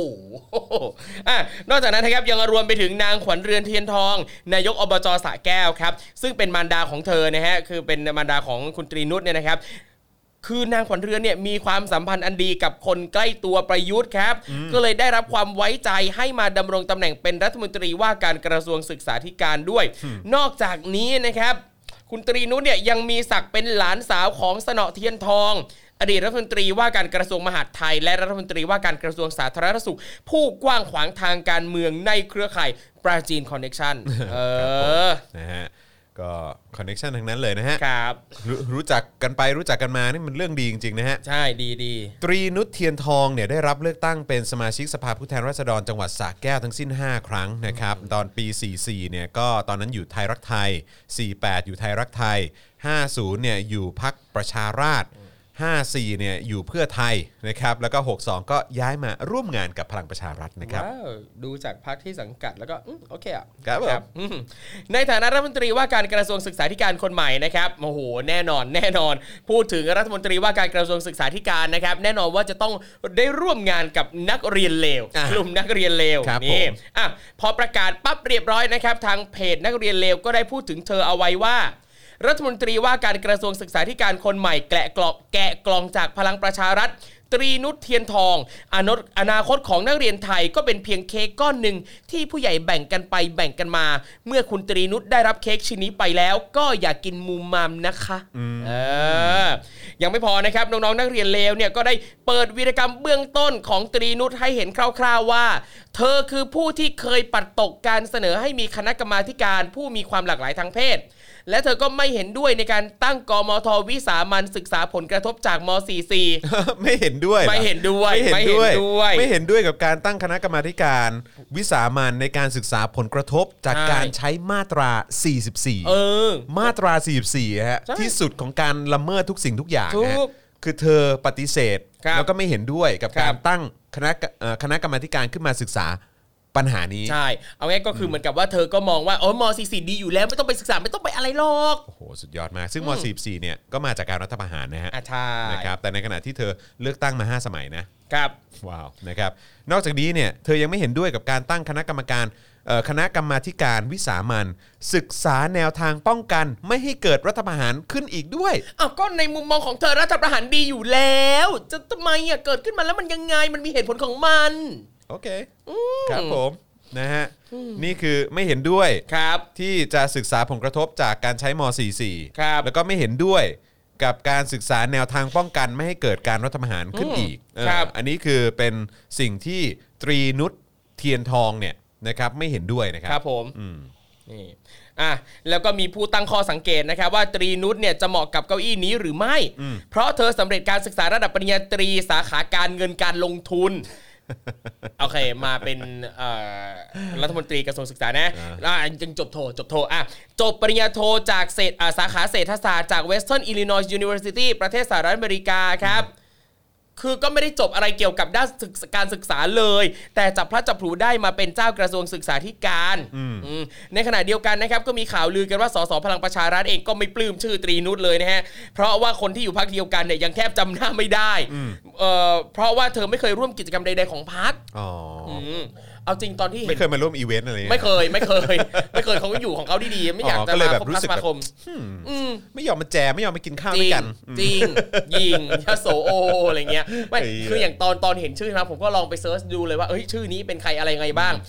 คือข่าวแรกๆที่ขึ้นมาก็คือตั้งแต่ที่มีข่าวลือว่าเขาจะได้มาดำรงตำแหน่งอะไรสักอย่างเนี่ยนะก็คือทุกคนแต่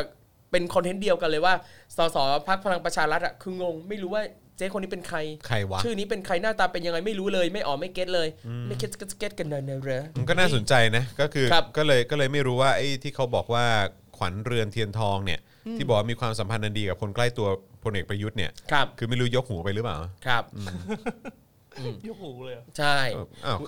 คือใครจะรู้อ่ะแต่ไม่แน่นะเขาอาจจะเป็นความหวังของฝั่งประชาธิปไตยก็ได้นะทำไมฮะเป็นนาตาชาอะไรเงี้ยแหละใช่เพราะว่าเขาไม่ค่อยสนิทกับ คนในพรรคไงน่าสนุกนะเอาจริงเผื่อเนี่ยนางนี่แหละจะเป็นชนวนไม่แต่จริงที่นางจบเศรษฐศาสตร์มาเนี่ยน่าจะตรงสายนะทำไมฮะเพราะตอนนี้แบบมีปัญหาเรื่องข้าวโรงเรียนเรื่องอะไรต้องมาจัดสรรงบใช่ให้มันได้จริงอันนี้ผมว่าอาจจะเป็นมุมมองอย่างหนึ่งของนายกรัฐมนตรีที่รู้สึกว่าเฮ้ยเขาจบโทเศรษฐศาสตร์มาจากอเมริกาอาจจะนำความรู้เนี่ยมาพัฒนาการศึกษาไทยได้เพราะเศรษฐศาสตร์คือการจัดสรรทรัพยากรที่มีอยู่อย่างจำกัดให้ตอบสนองความต้องการที่มีอยู่อย่างไม่จำกัดไม่คือเขาบอกว่าอ๋อเขาจบปริญญาตรีสาขาการเงินการลงทุนเนี่ยเขาก็เลยว่าอ๋อมันเป็นการลงทุนในอนาคตของชาติเขาอาจจะมาบริหารงบกยศใหม่สรุปคนได้กำไรสุดก็คือรัฐมนตรีสะเทือนใจเหลือเกินการศึกษาไทยไม่แต่จะบอกว่าพอเห็นประเด็นนี้ออกมานะเพื่อนที่เป็นครูอ่ะแทบจะทั้งหมดเลยอ่ะแชร์ในประเด็นเดียวกันว่าเมื่อไหร่นะคนที่มาเป็นรัฐมนตรีว่าการกระทรวงศึกษาธิการอ่ะจะเป็นคนที่จบมาด้านการศึกษาจริงๆเขาจะได้เข้าใจการศึกษาจริงๆว่ามันต้องเป็นยังไงเพราะที่ผ่านมาแล้วก็เห็นว่าคือนึกชื่อไม่ออกเลยว่ามีคนไหนบ้างที่จบมาได้การศึกษาคือไอ้สิ่งที่น่าสนใจเนี่ยก็คือว่าอย่างเราเห็นใครนะแบบอย่างแคนาดาหรือว่านิวซีแลนด์หรือว่าแบบประเทศในยุโรปที่เจริญแล้วนะครับพัฒนาแล้วหรือว่าสหรัฐอเมริกาอะไรเงี้ยหลายๆครั้งคือเวลาเราเห็นรายชื่อรัฐมนตรีเขาอะคือแบบรู้สึกก็เหมาะจริงๆว่ะใช่หรือว่าแบบอย่างแคนาดาอย่างเงี้ยคือแบบว่าโหหลากหลายว่ะมีแบบคนหลากหลายทางชาติพันธุ์หลากหลายความหลากหลายทางเพศหรืออะไรก็ตามคือมันดีมากเลยอ่ะแต่คือประเทศเราไม่มีไงประเทศเรานี่คือชัดเจนว่าอ๋อคือใครเหมาะไม่เหมาะไม่รู้แต่ว่าก็คือเป็นการแบ่งเค้กกันอ่ะใช่ก็นี่ไงคอนเนคชั่นเป็นสิ่งสำคัญเนี่ยเดี๋ยวผมไปตีซีเขาไว้ก่อนคุณตีนุชเดี๋ยวผมแอดเฟรนไปแอดเฟรนคุณตีนุชไปนะฮะคุณตีนุชนี่คุณตีนุชนี่เล่นขับเฮาหรือเปล่าสรุปเห็นชื่อผมปั๊บกดรีพอร์ตก่อนเลยนะครับผมไอ้นี่เนี่ยมันเคยขึ้นเวทีกับคนก่อน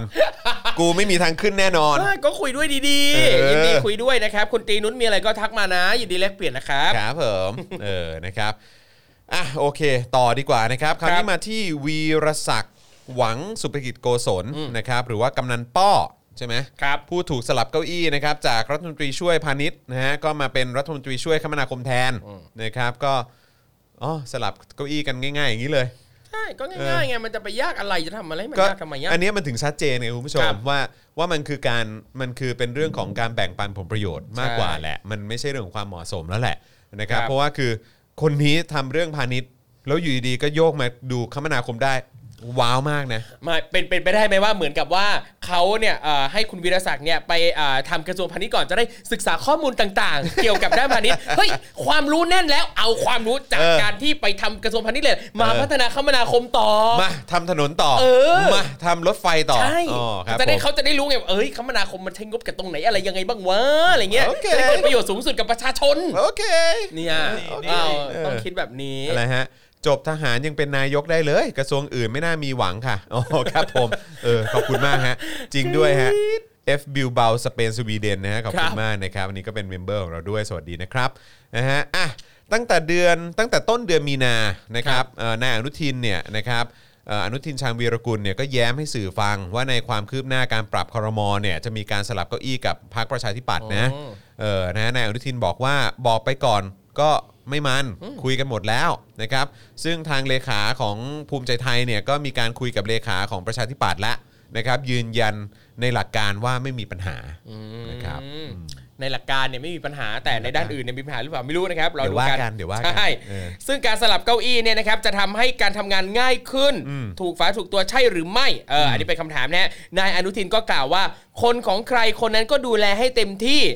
ซึ่งถ้าแยกกันอยู่ก็อาจทำให้ไม่เต็มที่ดังนั้นจึงถือว่ามีเหตุมีผลเพื่อให้สามารถทำงานกันได้อย่างเต็มที่และประชาชนจะได้รับประโยชน์อย่างไรก็ตามสุดท้ายก็อยู่ที่นายกรัฐมนตรีเป็นคนตัดสินใจครับเห็นปะเพราะคำนึงถึงผลประโยชน์ของประชาชนจ้ะโอเคแล้วแต่ครับผมนายวีรศักดิ์นะครับหรือว่ากำนันป้อนะครับเป็นผู้ที่มีสมญานามนะครับว่าเจ้าพ่อแป้งมันเนื่องจากกำนันป้อเนี่ยนะครับมีศักยภาพสูงในพื้นที่เขต9อำเภอหนองบุญมากแล้วก็เขต10อำเภอคอนบุรีอำเภอเสริงสางใช่ไหมฮะเพราะชาวไร่มันสำปะหลังเนี่ยได้พึ่งพาโรงงานแป้งมันเอี่ยมเฮงอุตสาหกรรมอำเภอเสริงสางและโรงงานแป้งมันเอี่ยมรุ่ง เรืองอุตสาหกรรมอำเภอหนองบุญมากในการรับซื้อผลผลิตครับครับเสริงสางนี่อยู่ที่ไหนนะฮะนั่นน่ะเดี๋ยวนะผมขอหาของผมคาใจมากเลยผมไม่ใช่ธรรมนัสหรอไม่ใช่ฮะไม่ใช่ไม่ใช่คนละแป้งคนละแป้งฮะนครราชสีมาโอ้โอเคครับผมนะครับช่วงหาเสียงนะครับกำนันป้อเนี่ยขายแคมเปญทำไร่มันเป็นบ่อน้ำมันซึ่งผลเลือกตั้งก็เป็นไปตามเป้าหมายนะครับพรรคภูมิใจไทยกวาดทั้งเขต9นะฮะอภิชาเลิศพัชรกมลเอาชนะบุญจงวงไตรรัตน์และเขต10นะครับพรชัยอำนวยทรัพย์ลูกน้องคนสนิทกำนันป้อเนี่ยก็ชนะแรมโบ้อีสานสุพรอัฏฐาวงศ์ครับครับผมนะชาวบ้านแถวโคราชตอนใต้เนี่ยจะรู้จักเสียแป้งมันพันล้านนะครับในนามกำนันป้อผู้มีบทบาททางสังคมหลายอย่างนะครับอย่างประธานชมรมกำนันผู้ใหญ่บ้านอำเภอเสริงสางและกำนันตำบลกุดโบดนะครับอำเภอเสริงสางส่วนภรรยานะครับยลดาเนี่ยนะครับมีตำแหน่งเป็นที่ปรึกษากิตติมศักดิ์ชมรม To Be Number 1 เอี่ยมเฮงอำเภอเสริงสางครับอย่างนี้นี่เองนะครับนะครับว่ากันว่าเขาใช้กลยุทธ์มวลชนครับสร้างวิสาหกิจชุมชนคนรักการเกษตรเอี่ยมเฮงสนับสนุนผู้ประกอบการเกษตรกรผู้ปลูกมันสำปะหลังแปลงใหญ่อันเป็นไปตามนโยบายของรัฐบาลพลเอกประยุทธ์จันทร์โอชานะครับซึ่งก็เป็นรัฐบาลคสช.นะครับโดยเมื่อปี2558นะฮะมีการลงนาม MOU โครงการยกระดับรายได้สมาชิกผู้ปลูกมันสำปะหลังซึ่งเป็นมันแปลงใหญ่นะฮะระหว่างคู่สัญญาสำคัญก็คือกำนันป้อวีรศักดิ์แห่งบริษัทแป้งมันเอี่ยมเฮงอุตสาหกรรมกับประธานกลุ่มวิสาหกิจชุมชนคนรักการเกษตรเอี่ยมเฮงโครงการนี้เนี่ยใช้ทุนสนับสนุนที่ได้รับจากรัฐบาลนะครับซึ่งถ้าอ้างอิงจากข้างบนเนี่ยก็คือรัฐบาลคสช.นะฮะกับบริษัทเอี่ยมเฮงรวมกว่า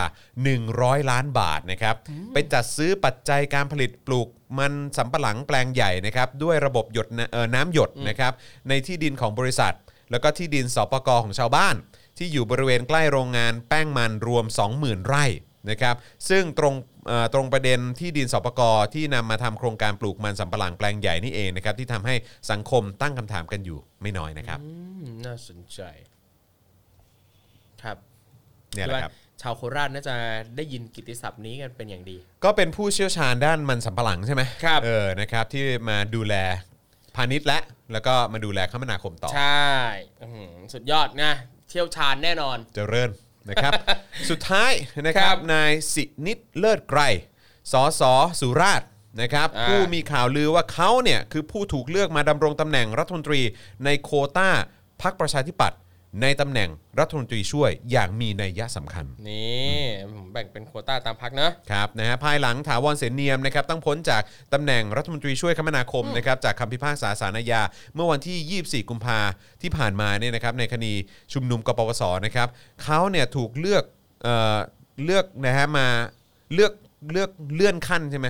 นะครับมาบนความหวังของแกนนำพรรคนะครับโดยเฉพาะนายบัญญัติบรรทัดฐานนะครับที่ว่าหากมีการเลือกตั้งใหญ่อีกไม่เกิน2ปีข้างหน้าเนี่ยนายสินิตเนี่ยนะฮะได้รับเลือกมาเป็นรัฐมนตรีช่วยจะได้รับเลือกมาเป็นรัฐมนตรีด้วยนะครับจะย่อมเพิ่มโอกาสชนะเลือกตั้งยกจังหวัดของสุราษฎร์ได้ถล่มทลายอีกครั้งครับอ๋อก็คือว่าถ้าได้รับเลือกมาเป็นรัฐมนตรีเนี่ยนะครับก็จะมีโอกาสชนะการเลือกตั้งยกจังหวัดสุราษฎร์เลยนะอย่างนี้นี่เองคือถ้าสินิตเนี่ยเขามารับตำแหน่งนี้ครับ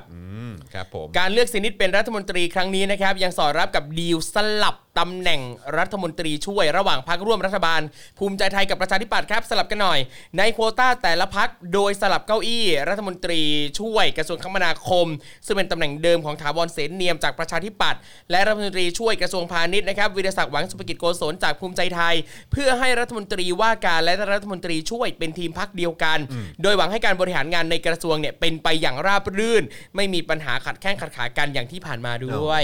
ไม่อยากให้ตีกันอะไรอย่างนี้พอดีต่างพรรคกันไงครับนะครับการได้รับตำแหน่งในที่สุดนะฮะของสินิตครั้งนี้เนี่ยนะครับจึงหมายถึงความหวังที่ประชาธิปัตย์จะลงหลักแล้วก็ปักหลักรักษาฐานเสียงภาคใต้ให้มั่นนะครับเหรอนะฮะท่ามกลางกระแสพลังประชารัฐที่รุกคืบพื้นที่ประชาธิปัตย์ในภาคใต้อย่างต่อเนื่องอีกครั้งด้วยนะครับ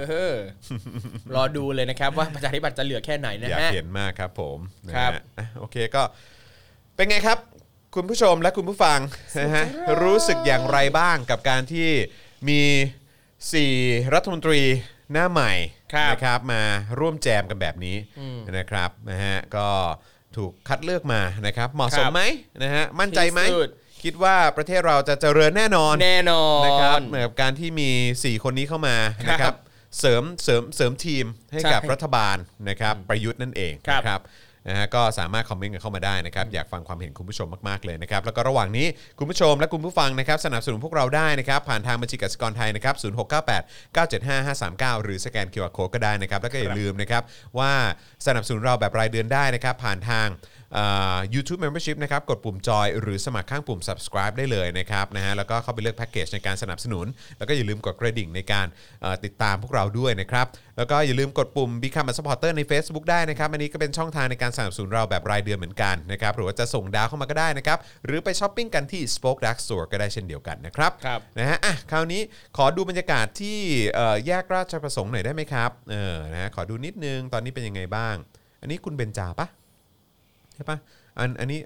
ขยับจอขึ้นนิดนึงเข้าใจว่าคือคุณเบญจาใช่ๆๆๆนะครับตอนนี้ขึ้นมาแล้วนะครับใครที่อยากจะฟังคุณเบญจาปราศัยอยู่ในตอนนี้หรือว่าขึ้นเวทีอยู่ตอนนี้เนี่ยก็สามารถนะฮะไปติดตามอีกไลฟ์หนึ่งของเราได้นะครับแล้วก็ผมเชื่อว่าการไลฟ์ของเราน่าจะลากยาวต่อไปเรื่อยๆล่าสุดนี่ก็คือพี่โรซี่ไปและไปแจมด้วยนะครับกับพ่อหมอนะครับแล้วก็มีเอ๊ะใช่ป่ะพี่โรซี่ไปป่ะไม่ได้ไป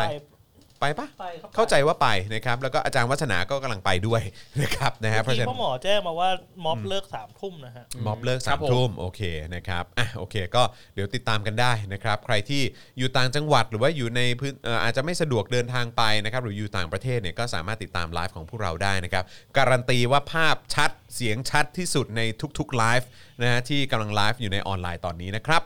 นะฮะคราวนี้มาที่ประเด็นประยุทธ์แถลงต้านทุจริตดีกว่าเนาะครับผมแล้วก็หวังว่าไทยเนี่ยจะเป็นต้นแบบในการแก้โควิดให้กับต่างประเทศฟังดูดีมึงคิดอะไรของมึงวะมึงคิดอะไรของมึงเอาไปเอาความมั่นใจมาจากไหนวะนี่ไงใครสั่งใครสอนมึงว่ามึงคิดว่ามึงจะเป็นต้นแบบในการแก้โควิดให้กับต่างประเทศได้เอานะคนเราเนี่ยก็ต้องมีข้อดีอะไรบ้างถึงแม้เขาจะโง่อย่างนั้นเขาก็มั่นใจคือประเทศส่วนใหญ่ในโลกนี้เนี่ยเขาก็ไม่ใช่ประเทศเผด็จการนะฮะโดยส่วนใหญ่เขาเป็นประชาธิปไตยนะครับคือประเทศเผด็จการส่วนใหญ่และที่เจริญแล้วด้วยเนี่ยนะครับแล้วก็เป็นประเทศพัฒนาแล้วเนี่ยเขาจะมาสนใจ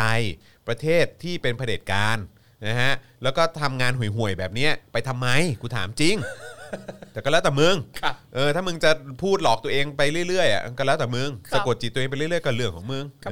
นะครับนะฮะวันที่23มีนาคมนะครับประยุทธ์เนี่ยนะฮะได้กล่าวถ้อยแถลงผ่านระบบวิดิทัศน์ในพิธีเปิดงานสัมมนานะครับ2021 OECD Global Anti-Corruption and Integrity Forum นะกรุงปารีสสาธารณรัฐฝรั่งเศสนี่ไอสัตว์อยากดูจังพูดภาษาอะไรอ่ะไทยอยู่แล้ว ไปพูดให้งาน Anti-Corruption นะฮะแล้วก็ Integrity นะฮะที่ปารีสอันเนี้ยใครเชิญนะไม่รู้เหมือนกันผมไม่แน่ใจเหมือนกันแต่ว่าตลกมากก็คือว่าประเทศที่มีรัฐบาลนะฮะคือผู้นำรัฐบาลนะฮะที่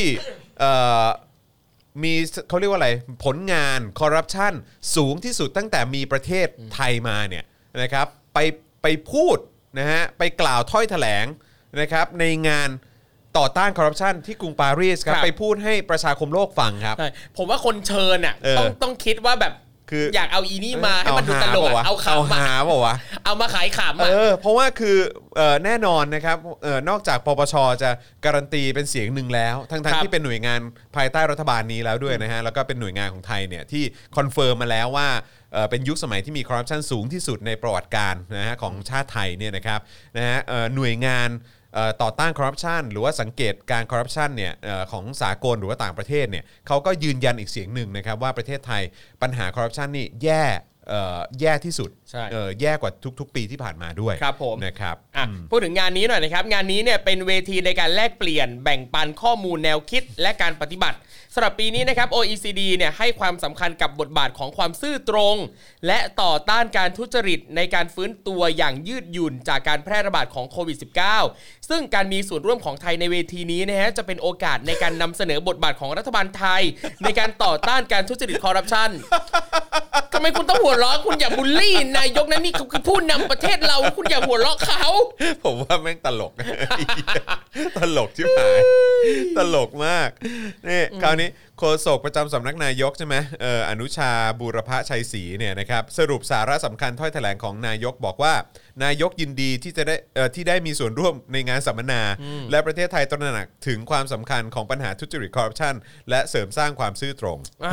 เป็นไงล่ะเห็นไหมขำทุกช็อตขำกว่าฮาไม่จำกัดบวกกับขบวนการโจ๊กเกอร์อีกผมบอกเลยสัตว์ตลกชิบหาย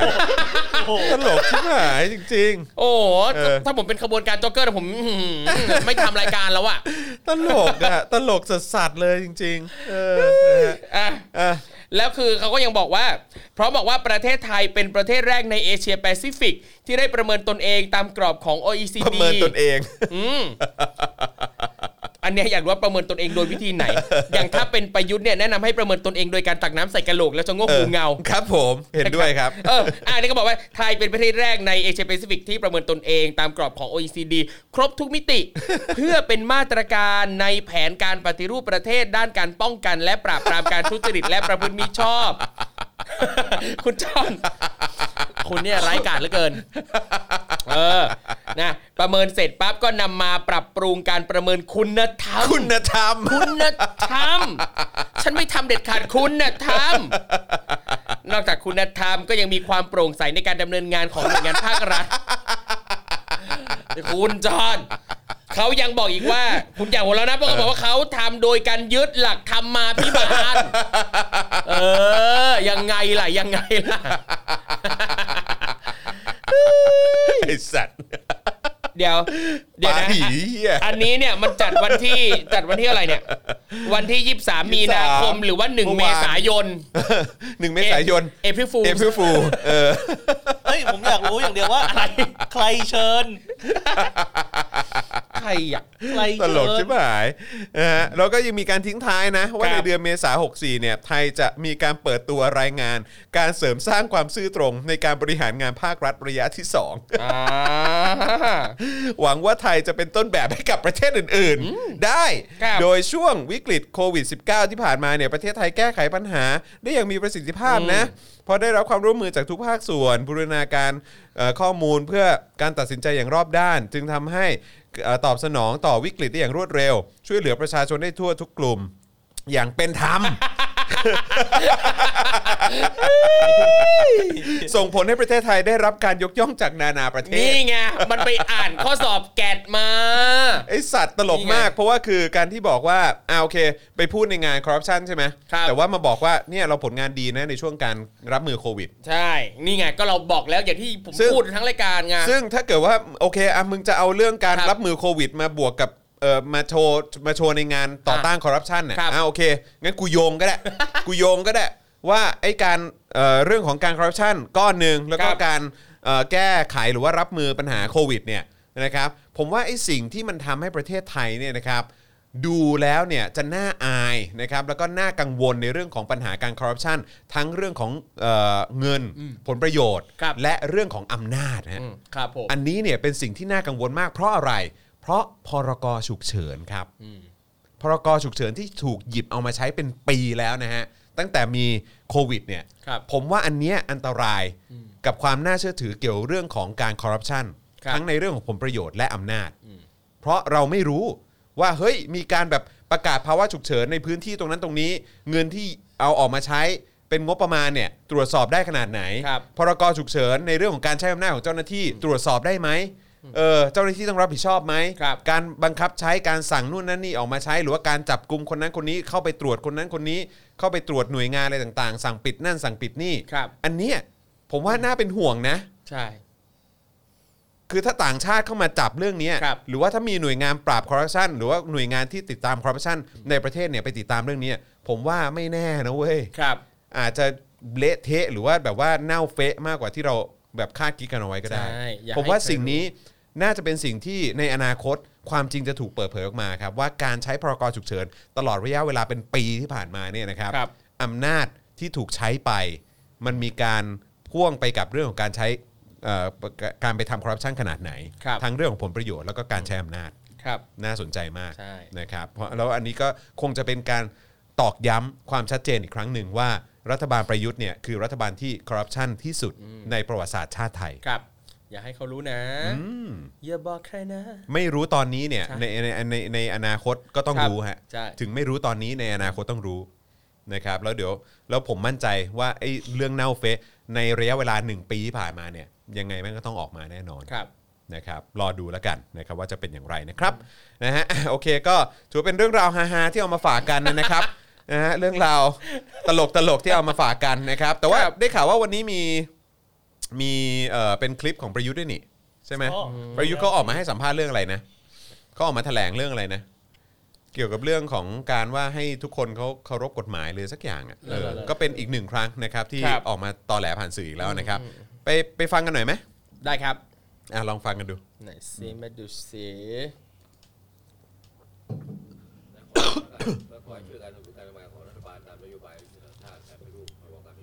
ดังๆขึ้นหน่อยฮะแล้วก็เดียวกันก็ไปมีความเคลื่อนไหวอะไรข้างนอกอีกอะไรอีกนะผมก็อยากจะให้มีการมีเด็กดีเด็กเลวเด็กมันต้องให้เด็กเราเป็นคนดีเพราะทุกคนคือกับพลังทำงานของชาติเขาต้องเรียนรู้วันนี้ว่าอะไรคือความถูกต้องความชอบธรรมอะไรคือประชาธิปไตยที่เป็นสากลเข้าใจไหมที่เป็นสากลในสัตว์นั่นก็จะพูดกันว่านายกเผด็จการตรงไหนตัวนี้จะไม่เห็นมีอะไรที่ผมเผด็จการออกไปเลยนะผมสั่งในบ้านของผมคอยครับผมนะฮะผมไม่ได้การตรงไหนก็วันที่22พฤษภา57นะครับนะฮะมึงอ่ะเผด็จการแล้วทุกวันนี้ที่มึง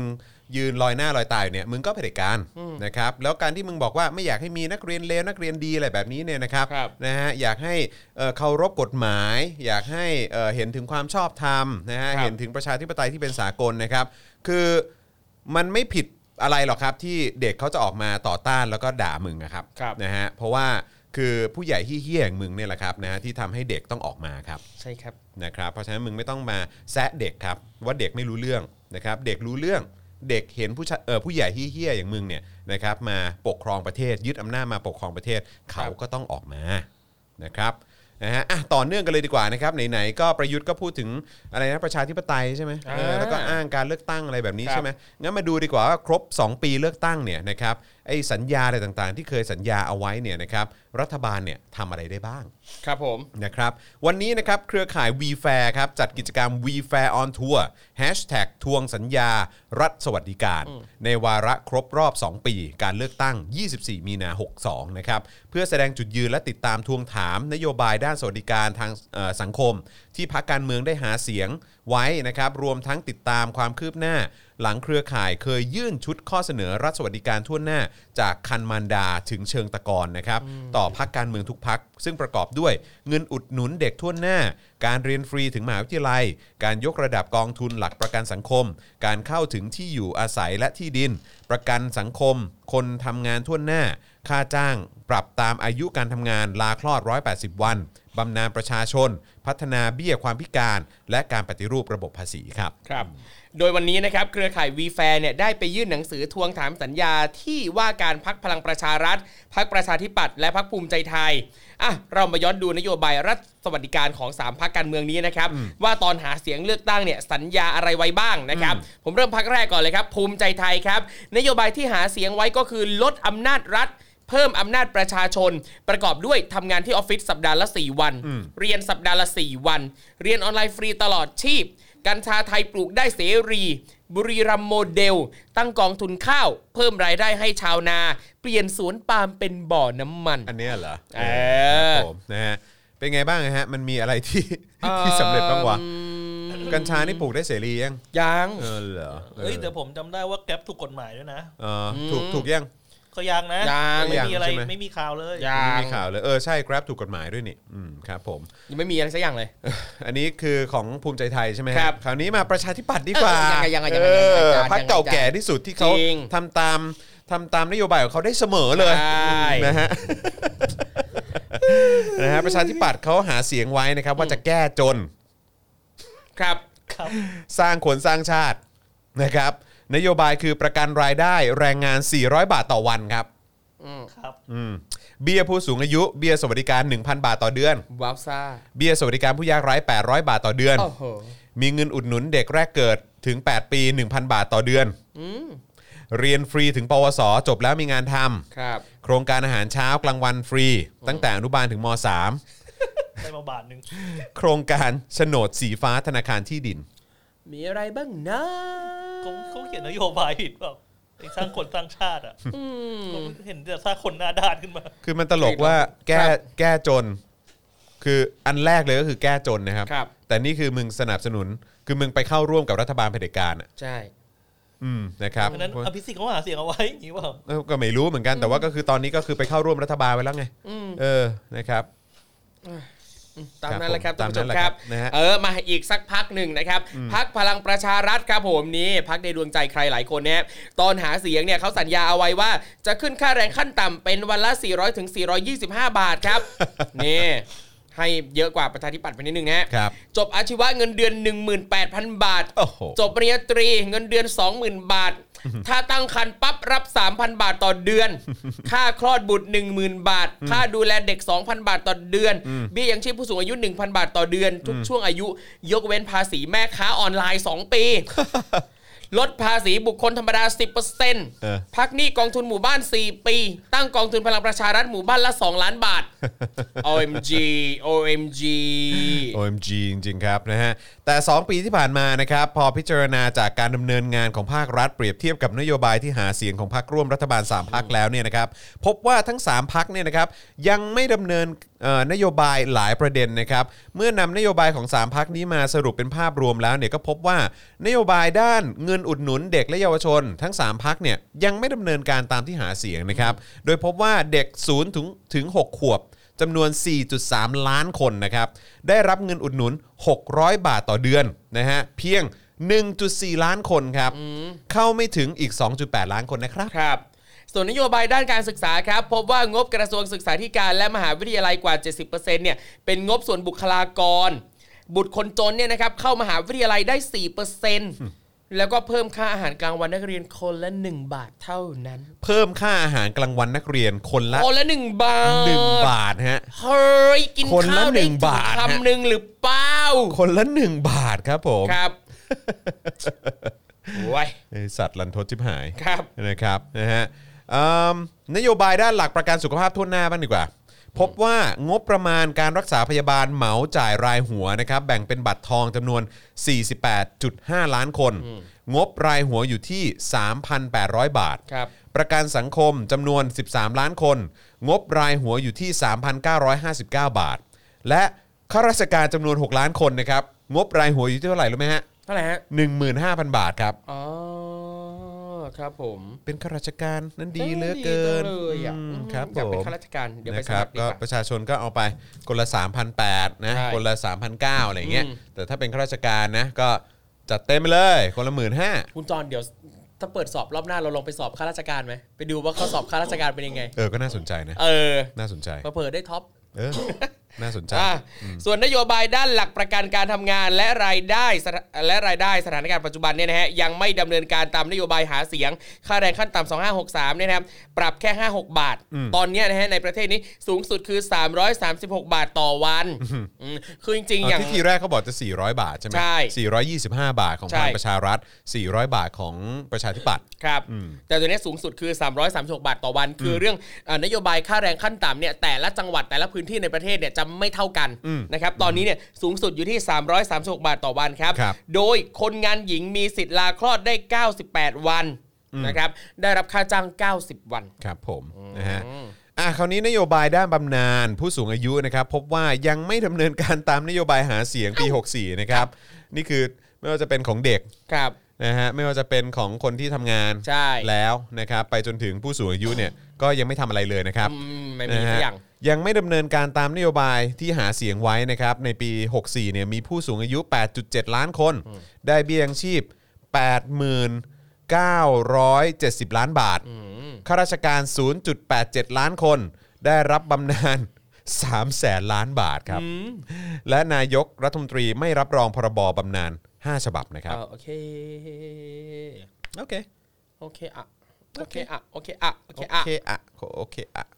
ครับผมนะฮะโอเคมีเรื่องส่งท้ายนะครับพอดีเดี๋ยวอีกสักครู่ผมต้องขอตัวแล้วนะครับนะฮะกทมมั้ย ได้ครับทุ่มงบ11ล้านบาทครับปรับปรุงสวนส่วนพระองค์นะฮะขณะที่ประชาชนถูกล็อกดาวน์อยู่นะครับตอนนี้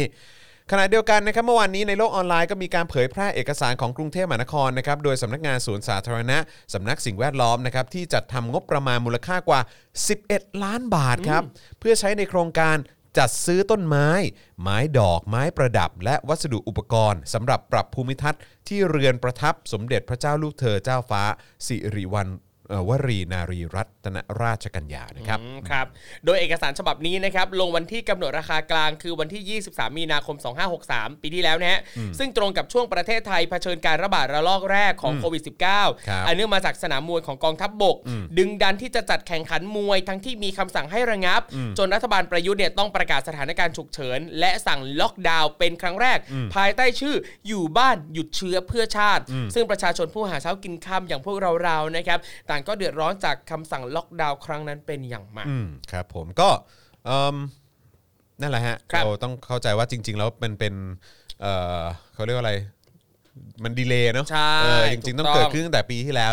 ในการจัดสวนครั้งนี้นะครับนะฮะก็เดี๋ยวรอดูผมเชื่อว่าทางกทมก็น่าจะมีภาพมาให้